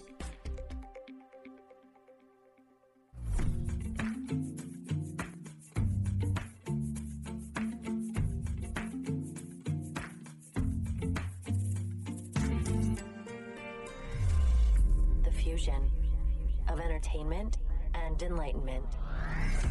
Hello, America. It's Friday. Today, they're going to vote on are there going to be any witnesses? What does this mean? What senators are going to do what? And the big news that is not really reported anywhere, and I think is so important, is the Middle East peace plan that was proposed this week the Palestinians were given almost everything, almost everything they've ever asked for, and then some. And they're not interested. They don't even want to come to the table. Beyond that, if you listen to the press and you listen to the Democrats that are on stage now, and you compare what they're saying now compared to what the Prince of Saudi Arabia, who took a guy and put him into a blender, he's for this peace plan. He's he's and the and the president of Egypt as well. They are both more pro-Israeli peace plan than the Democrats are. We to- talked to Joe Lieberman to get his point of view in one minute. This is the Glenn Beck Program. In the dead of night, your wife says, "Honey, honey, uh, I think there's someone downstairs. We don't have it downstairs yet. Okay, maybe it's somebody upstairs. We don't have one of those either. Okay, there's somebody in the house." And so, because you're not going to be allowed to go back to sleep, you, you haul your tired carcass out of bed and you throw your life away while she, she you come back in. Okay, I've checked everything. Sounds like you need SimpliSafe. Simply Safe uses state of the art equipment and a 24 hour video verification team to monitor your home and keep you safe. And if there is a break in, they'll alert the police, who on average arrive 350 times faster than they do for normal burglar alarms. Their equipment is easy to install. You can do it yourself or have SimpliSafe do it for you. And here's the best part it's going to cost you 50 cents, 50 cents a day to have these guys monitor your house. I mean, simply safe. Or be that guy who always dies in the you know first horror movie and everybody's like don't get out of the why would you leave the bedroom? They're right outside. Don't be that guy SimpliSafe. Go to simplisafebeck.com right now. Get a free SimpliSafe security camera, normally $100 with your order. You'll get it free. You'll capture the crucial evidence and get the police to your door 350 times faster with their dispatch. simplisafebeck.com. You know, I uh, I have to tell you, I looked down and and I knew that we had scheduled Joe Lieberman, but I'm looking down and I'm thinking, okay, I'm writing down the things I have to say to Joe Lieberman and, and get his opinion on. And then I realized, wow, uh, Joe and I have been friends for a very long time, and I treated him, and I and I've never said this before because this is pretty new. I, I is Joe on the phone? Joe. Yes. Hi. Good morning, Glenn. I it's just great, it's great to hear your voice. Thank really. you. Thank you. Um, let me just let me start here. I was Yeah. very, very hard on you during the impeachment of Clinton, and you know that. I was I was really very hard on you, and Right. I have to apologize to you because uh, I think you were right in watching Dershowitz, and I don't buy all of his stuff, but in watching Right. Dershowitz, if it's not a political crime, if it's a crime, uh, especially the one he committed, which was perjury about his marriage, I was so dead set on you can't have somebody committing perjury who's the president.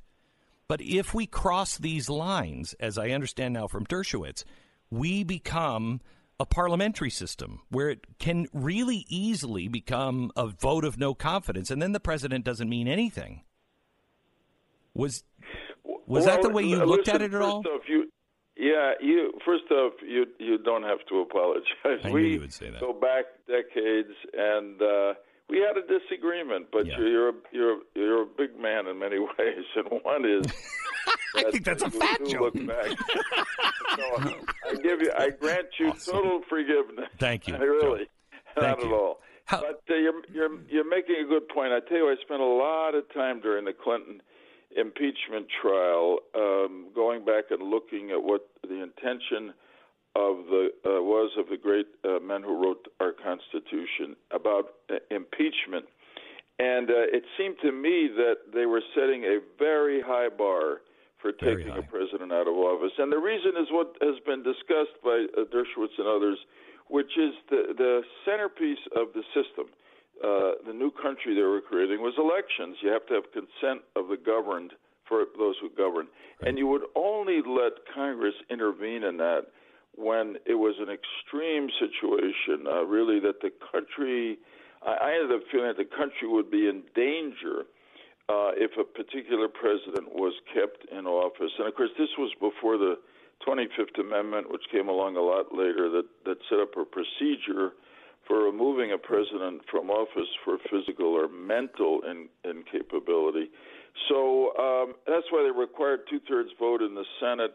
And, uh, you know, I felt, and I said it then, that, that President Clinton's behavior was morally reprehensible Yeah, you. Yeah. and it wasn't just morally reprehensible, but it had an effect on the country because uh, a leader. Uh, I learned growing up, and I learned it a lot from you know from the Bible that um, a leader is actually held to a higher standard than than average people because the impact of immorality or wrongdoing is greater. So, but long story short, I, I felt he had done something terribly wrong but it, but it hadn't reached the threshold for impeachment. And uh, I find this running. This is a very different fact situation. The whole business about Ukraine as opposed to Clinton Lewinsky, but in the end, it's the same test, and, and I think it's probably going to come now to a to a, uh, the, uh, what I would call a reasonable and just conclusion, or let's put it this way: a conclusion that if Madison and Hamilton were he- here alive today, they would say this is what we intended. How would you vote today if you were sitting there? I probably vote uh, f- uh, for witnesses just because, uh, and and of course, uh, I'm being a little naive about what, what I'm about to say. Yeah. I know there was some fear that if you had witnesses, it would be oh, 15, 17 witnesses. The impeachment trial would go on for weeks and months. But in, in the good old days, uh, we would uh, have negotiated a compromise across party lines, as we did, incidentally, on the on the rules for the Clinton impeachment trial, where they were adopted 100 to nothing. Here it was a straight party line vote. And then, I, you know, I ha- I've hesitated to say this because I'm I'm not on the field anymore, so I haven't said how I would vote. But uh, let me let me we're getting uh, because I wanted to hear all the evidence. But uh, let me just say that I thought Lamar Alexander's statement last night, although he he, he disagreed with what I just said about hearing witnesses, Yeah. was was right, which is what the call from all that I know now, the call that President Trump made with uh, President Zelensky of Ukraine was inappropriate, was wrong, it shouldn't have been done. But th- did it reach the point where we can say nine months before an election? I want to come back to that point that he represents. If he keeps him in office, he represents a danger to the country. I, I don't think so. I think it's up. To, Leave it to the people in November. In other words, the impeachment uh, as our framers intended, I believe, was not meant to be punitive to punish you either criminally or by taking you out of office. It was meant to protect the country until the next election. And the closer it is to an election, the higher the threshold for uh, convicting somebody president and removing him from office. So I, I think it's coming to a fair conclusion. Hopefully, we can get back to governing. If not, we we can Nice. go on to the election, and the and the people will decide. Right. Um, let me switch uh, subjects. Uh, Benjamin Netanyahu was uh, in the Oval Office this week. They had a big announcement. I mean, I'm not a dummy. Uh, this, you know, helped Benjamin Netanyahu, I'm sure, in his fight back home. He's in some trouble. So I know that this is, you know, uh, a lot of this is political. However, the the uh, peace plan that was given, and honestly, the the words of President Trump to the Palestinians at that uh, press conference was, I thought, astounding, and everything a reasonable group of people should at least sit down and consider. But it was rejected right out of hand, and no one in the press is. They're barely even reporting this. What are your thoughts on this? Yeah, no, I, I totally agree with you in your introductory statement uh, and and what you said just now, Glenn. I mean, I think there was politics, but but I would put it this way: the politics may have been more in the timing of the announcement. The politics wasn't in the substance. I thought this was the result of real um, effort and persistence uh, directed by President Trump, uh, but really carried out by by Jared Kushner and, and the others who worked uh, in the administration for it. And, and it, Kushner it's is being and Kushner is being mocked by the press. Uh, I saw an interview with him and I said, "Well, where, what what makes you an expert?" And he said, "Well, I mean, uh, you know, I've been working on this long, a long time. Just in the last year, I've read probably twenty five different books on the different, you know, peace process." Yeah. And the headline was, "Oh, he thinks he can read twenty five books and be an expert." I I mean, it's just Uh, well, that's that's nasty. I give him a lot of credit for what he did.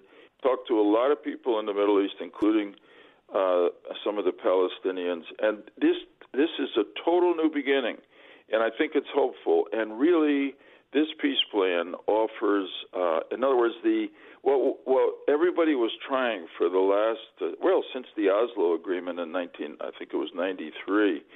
Um, everybody was trying to fit within that format totally, and uh, nothing was happening. And here again, all the efforts that President Trump, Kushner were making with the Palestinians were going nowhere. So they simply decided we're, we're going to begin a new conversation, and they did. It gives uh, uh, Israel security and a lot of what it wanted, but it honestly, as you've said, think about it. It gives the Palestinians a state that's about twice as large as the territory they now govern, and a capital in East Jerusalem, which they've wanted, and a promise of fifty billion dollars it's it's uh, Unbelievable. improve the life It of their is. people. Yeah, It's And un- it's- it's un- signif- it- Go ahead. I'm sorry. No, no, no. I'm mm-hmm. sorry to interrupt you. It- It's it's it's staggering. Mm-hmm. I think how good this is at the first initial offer, mm. and Yes, there's I no agree. interest. No interest by the current Palestinian leadership, and which is proven. I, um, I went during my time in the Senate over and over again. Just about every time I visited Israel, I went to Ramallah to see President Abbas of the Palestinian Authority. Nice man, uh, pleasant to be with, good to talk to, but but he has proven himself incapable of being a leader who will take the risks for peace and prosperity for his own people. but Glenn, you pointed uh, a few moments ago to the really significant difference uh, in response to the really significant differences in this Trump uh, Middle East peace plan, which is the response of the Arab world. Oh my gosh. Um, These really, are the people that lined up against Israel. They lined up against them. They're all they are and correct me if I'm wrong, Joe, they are more pro Israel, at least sounding today, than the Democratic candidates that are running for president. Well, I, I can't say every candidate, but some candidates, uh, Democratic candidates, you're absolutely right. And uh, you know, there you had in that room. I was there in the East Room at the White House on Tuesday. Hmm. You had the ambassadors from the United Arab Emirates, big important country, ally of ours from Oman and Bahrain, and then the two giants really in the Arab world, Saudi Arabia, host of the the two holy mosques of Islam, and Egypt, which has been the historic center of the Right. Arab world Right. and the and the largest population in the Arab world, both saying, uh, not endorsing every element of the plan, but su- supporting it and directly calling on the Palestinians to come to the table and begin to negotiate. Right now, based on what's preceded in recent years, uh, don't expect it from this Palestinian leadership, but maybe we'll be surprised. Anyway, I think, you know, President Trump is, to put it mildly, unconventional as a leader. and, right, and sometimes this upsets me. But other times, because he is willing to be unconventional and what the folks in the high tech world call a disruptor, Yep. Uh, disrupt. He he does things or, uh, that enables things to happen Yep. that uh, you look at and you say, you know what, this is something we ought to try. And believe me, this is a step toward peace in the Middle East. Right. If the there come when and if there's a Palestinian leadership, and when there will be when, if now a Palestinian leadership that is willing to get engaged with Israel. And you're right, this is a this is a first offer, if you will. Uh, it can be changed. It, there's some things that Israel won't allow to be changed, but some things can be negotiated, and the Palestinians ought to, the people of uh, Palestine, the Palestinian people ought to rise up Yeah. and push their leaders to go to the table with Israel in a process, as the Saudis and Egyptians said, under the auspices of the United States. We, right. we can mediate, and they can get something done. Uh, Joe, if you will hold on one minute, I want to continue our conversation. Let me take one minute and right back with Joe Lieberman. Uh, I mean, it's nice to be able to have a conversation uh, with a Democrat uh, and and just be- be able to disagree uh, and yet move forward. Those long long gone are those days, it seems. Uh, 1-800-Flowers.com uh, reminds you that Valentine's Day is just around the corner. And no matter what she says, no, I don't care what she says. Okay. I am an expert in marriages because I've had two. You've had one. What do you know? Okay. I did it wrong way, and then I learned my lesson. So trust me, I know. Anyway, um, i- i- no matter what she says, oh no, Valentine's Day is not. If you don't come home with a card and something in your hand, you're in trouble. You're in trouble, and not in trouble like why are you just? Oh well, I got you something. Valentine's Day. Go to 1-800-Flowers.com. In just a few clicks, you're going to find the perfect bouquet for her that will fit her. Right now, if you want roses, a dozen colored multi uh, uh, sorry, a dozen multicolored roses for only $19.99 and you can upgrade to 2 dozen for $10 more and it's from 1-800-Flowers.com. They're picked at their peak, shipped overnight. It's 1-800-Flowers.com. Believe me, the price of roses are going to go up. Now is the time to buy them and buy them from the Rose Authority, 1-800-Flowers.com. 1-800-Flowers.com. Use the promo code BECK. You'll get all the specials. Order today. Save. 1-800-Flowers.com. Promo code BECK. 10 second station ID.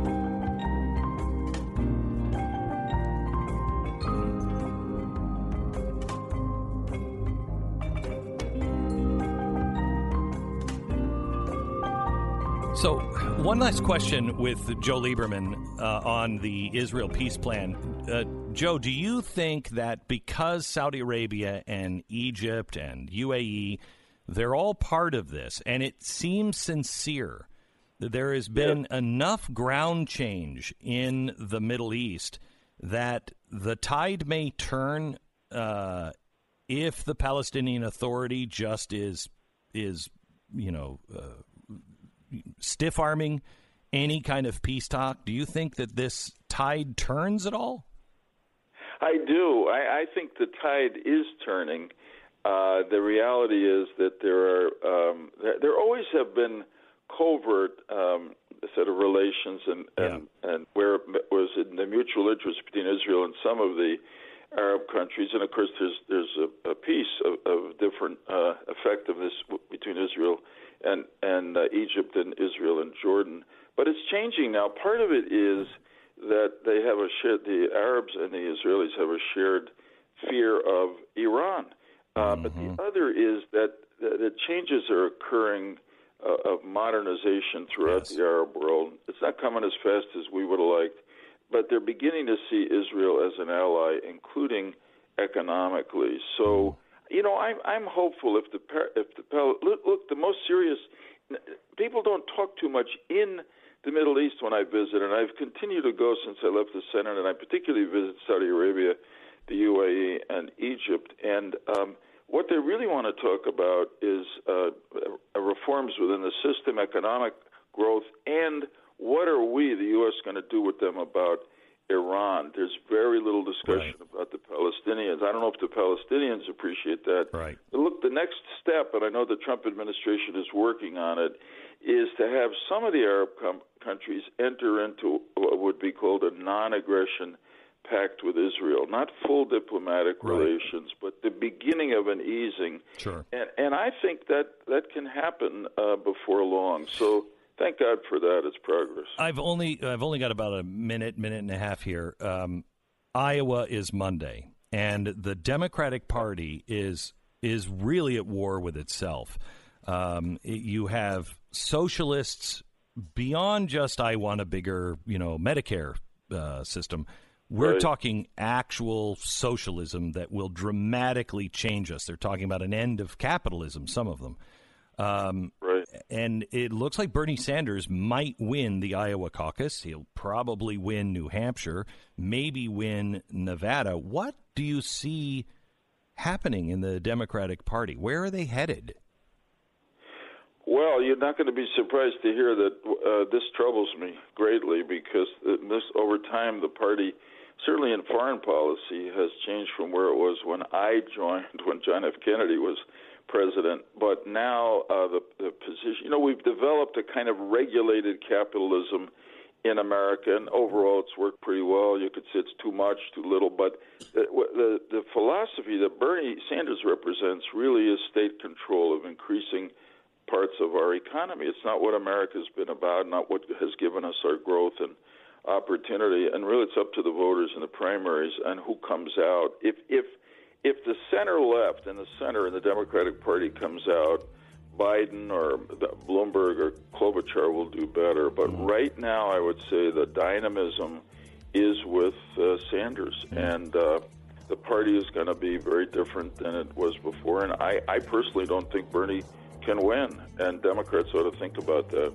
Thanks, Joe Lieberman, as always. Thank you, Glenn. You Great bet. to talk. God bless. Uh, Senator Joe Lieberman. Boy, don't you pine for those days. You're listening to Glenn Beck. Look, selling your house is so overwhelming. It really is, especially if, you know, you're always having to clean the house, get everything ready for a showing, and nothing happens, and it drags on and drags on and drags on. You need a real estate agent with an actual plan to market your house and to get your home sold. You need a plan of somebody when you're moving to a new uh, a new place that somebody there knows can can learn enough about you so you're in the right neighborhood with the right schools uh, and you can find the house that's perfect for you and pay the the right price don't overpay you need a great real estate agent. You need the best in the area. We know who they are. You can find them at realestateagentsitrust.com. Realestateagentsitrust.com. We don't care about the companies they work for or anything else. What we care about is their track record and uh, their integrity. And we'll get, get them in touch with you within the hour Just you're looking for a real estate agent? realestateagentsitrust.com. Spend some time with Glenn this 4th of July at Gettysburg. This is going to be incredible. Go to glennbeck.com slash restore to get all the details.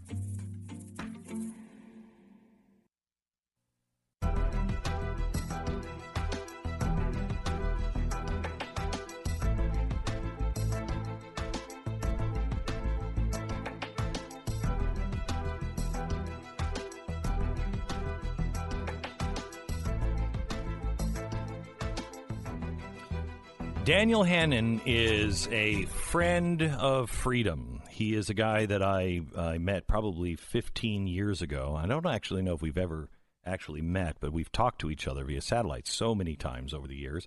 He has worked 17 years to get out of the European Parliament. He was a member of the European Parliament. He led the campaign to get his job canceled.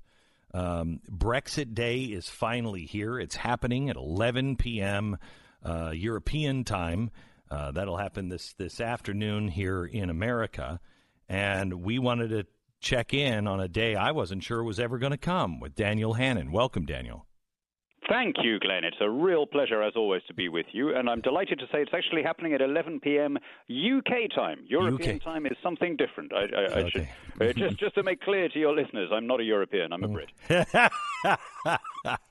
So uh, you're here, and the markets haven't collapsed, and the seas aren't on fire, and Yeah. there's going to be food in people's mouths, and grocery stores will be open tomorrow. I'm looking out of my window. I don't see any dinosaurs or any asteroid strikes. There isn't World War III. In fact, not only that, Glenn, but the UK economy has outperformed the Eurozone for the last couple of years. We have more people in work than ever before in our history. The stock exchange has surged. Our exports are up.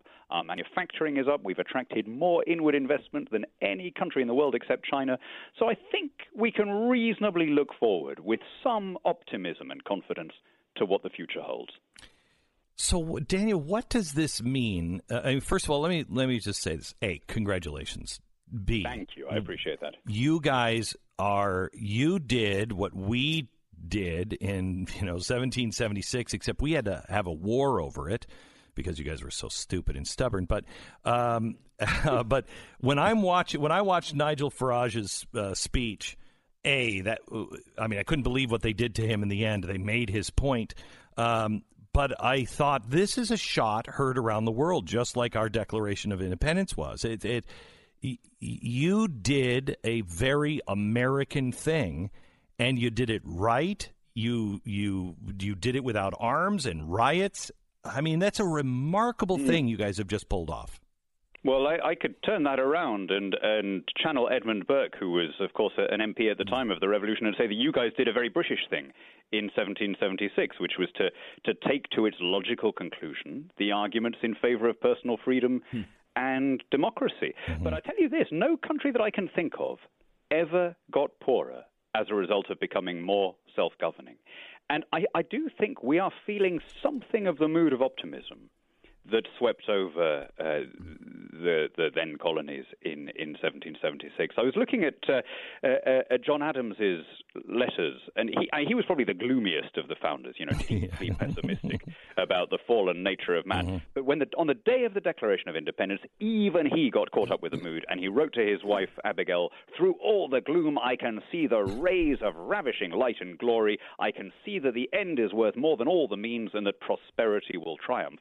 And you know, Brits are a fairly reserved people. We wouldn't put it in such florid terms, but that is the mood here. There are parties going on all around. There are, you know, ju- just I'm, I'm speaking for you uh, to you from London. There's a crowd a little bit down the road outside Parliament. Uh, just happy, good-natured people waving the flag.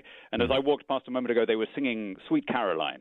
So good, Uh, so good. you know? that's so It's- funny. It's, of course, it's a great thing to feel uh, that you're you're back in charge of your own affairs. So, what do you think's going to happen with the European Union? Because as I I watched that and I connected to what he was saying about an out of control government that that's not what we signed up for.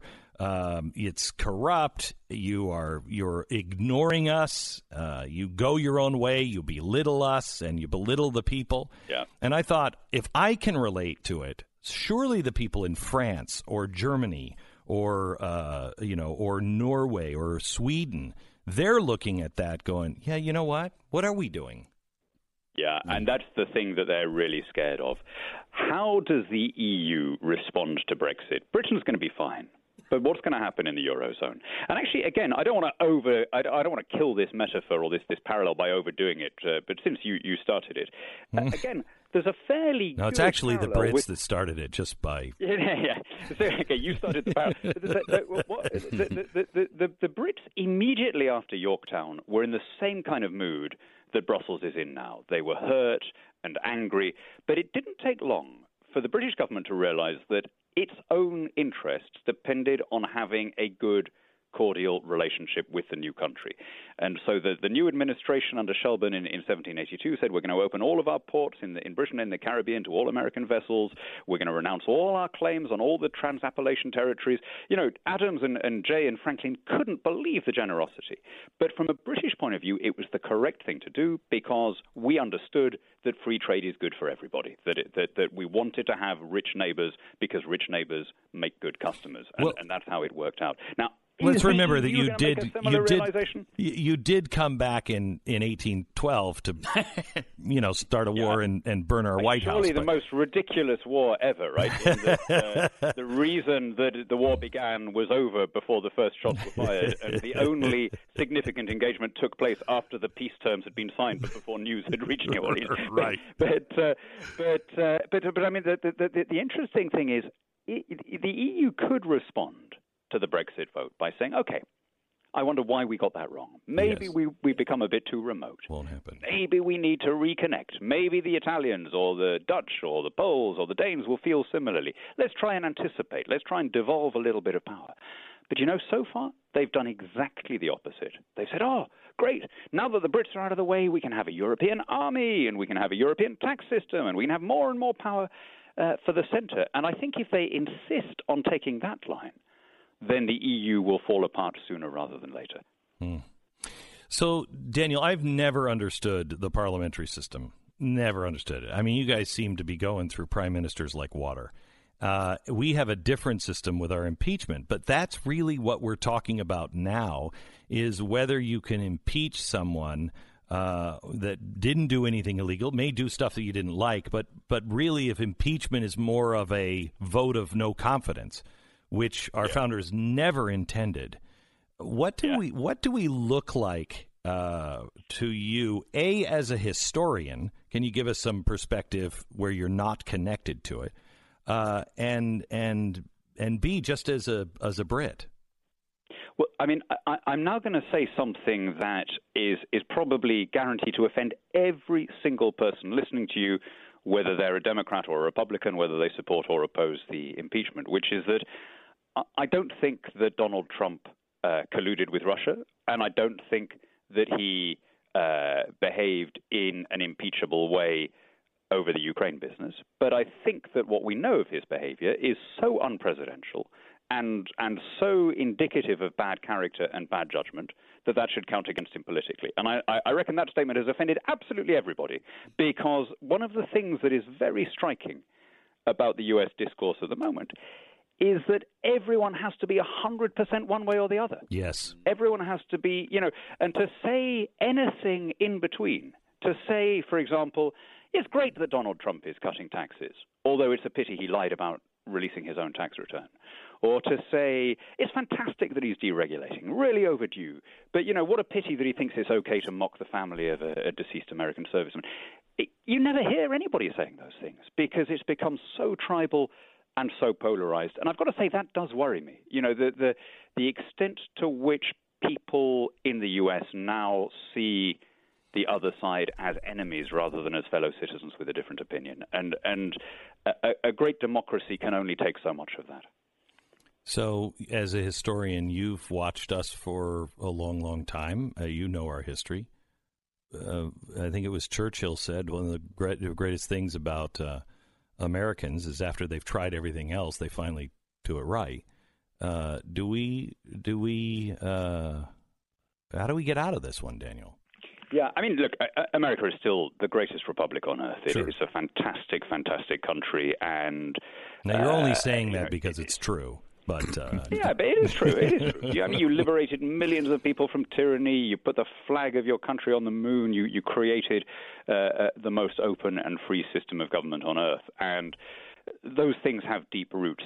But I would say, you know, they they depend on people valuing the rule of law and the process and, and the rules. And the, the the thing that I find alarming about the U.S. now is how indifferent people are to due process when they happen to favor a particular outcome. Mm-hmm. So, I mean, you know, it's a trivial example, but I would say that both Barack Obama and Donald Trump exceeded their powers and sidelined Congress in order to tamper with the rules on immigration. Obama did it to liberalize immigration, Trump did it to tighten immigration. But the number of people who, who condemned them both, you could count pretty much on your fingers.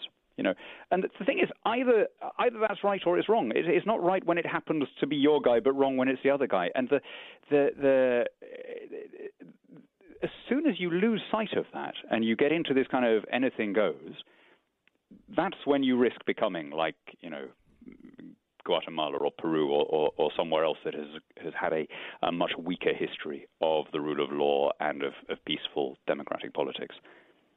Daniel Hannan, it is always great to uh, to talk to you, and your your insight is great, and I I'm so happy, and there are millions of Americans that are cheering for your freedom uh, today to chart your own course and to be your own country and to fly your flag with pride.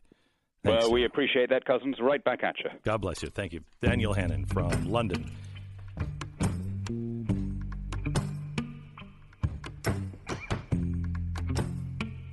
According to property data firm uh, CoreLogic, they have found that the the standard mortgage payment is down nearly three percent since May of 2018. If you got a mortgage in May 2018, you're losing about 3% every single month. You could be paying 3% less. If you got your mortgage in May of 2017, you're losing a lot more. Mortgage rates are really very low, and this can help you save a lot of money. AmericanFinancing.net. Imagine just imagine saving. Some people are saving thousand dollars a month. Imagine making your house payment and continuing paying thousand dollars a month. You know more than you have to, but it's all going to the principal, not to an interest payment. Think about taking that thousand dollars a month and paying down your credit cards or your other uh, loans. This is game changing for families. Please, it's the fiscally responsible thing to do, and I, I know that's who you are. Ten minutes will will uh, solve it all for you. Just get on the phone with ten for ten minutes. Tell them exactly what your situation is, and in ten minutes they'll be able to tell you, yeah, I think we can help you, or no. AmericanFinancing.net. AmericanFinancing.net. You work too hard to leave that money on the table going to somebody else. AmericanFinancing.net or call 800 906 2440. 800 906 2440. American Financing, NMLS 182334, www.nmlsconsumeraccess.org. This is the Glenn Beck Program.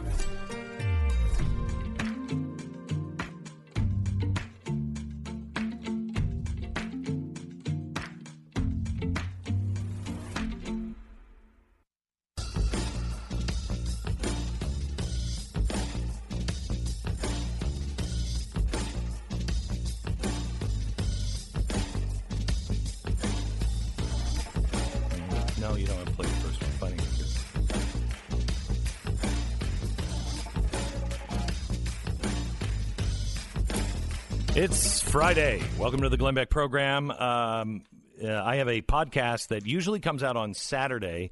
Uh, it's uh, 90 minutes. I sat down with uh, Carter Page, who I found a very interesting person, and we'll we'll talk about that some later time. But I want you to hear uh, this podcast. 90 minutes. This is the guy that the FISA courts, FBI, everybody lied about uh, to get the Donald Trump campaign spied on for Russian collusion. So this is the beginning of it.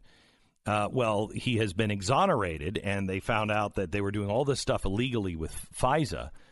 Uh, I talked to him about uh, you know, are you going to sue? Well, yesterday he filed uh, his first of many lawsuits.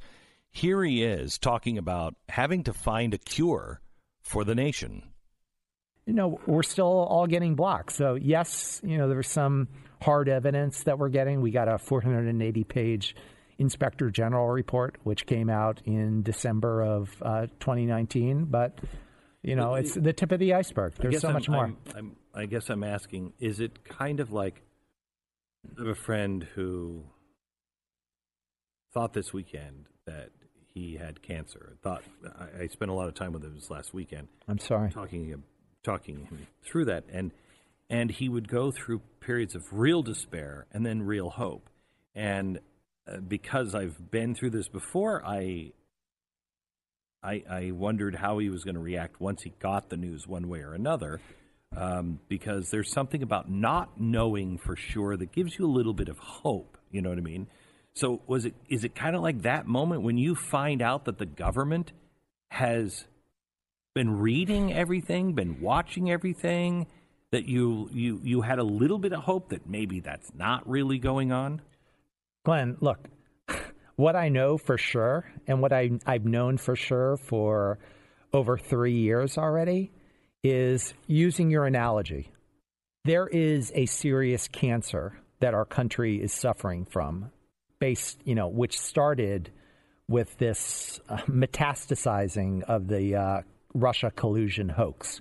To me, you know, in answer to your question, that is the biggest problem and you know thing at the forefront of my mind. There's a lot of things that I'm starting to do to, you know, help uh, help find a cure, if you will, uh, for both myself and for our entire country. But And litigation uh, is yeah, one of those things. absolutely. Your confidence level? I I'm I'm very confident that my case is incredibly strong.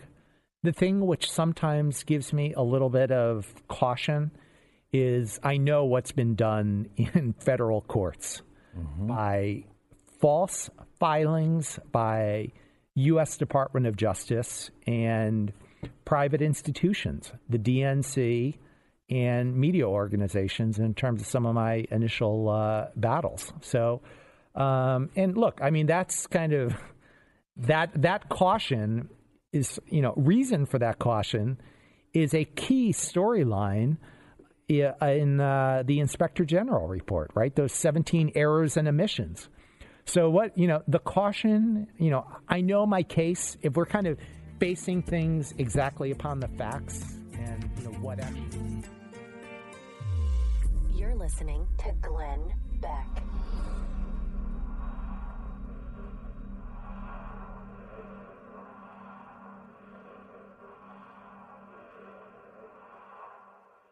Hey, the surest way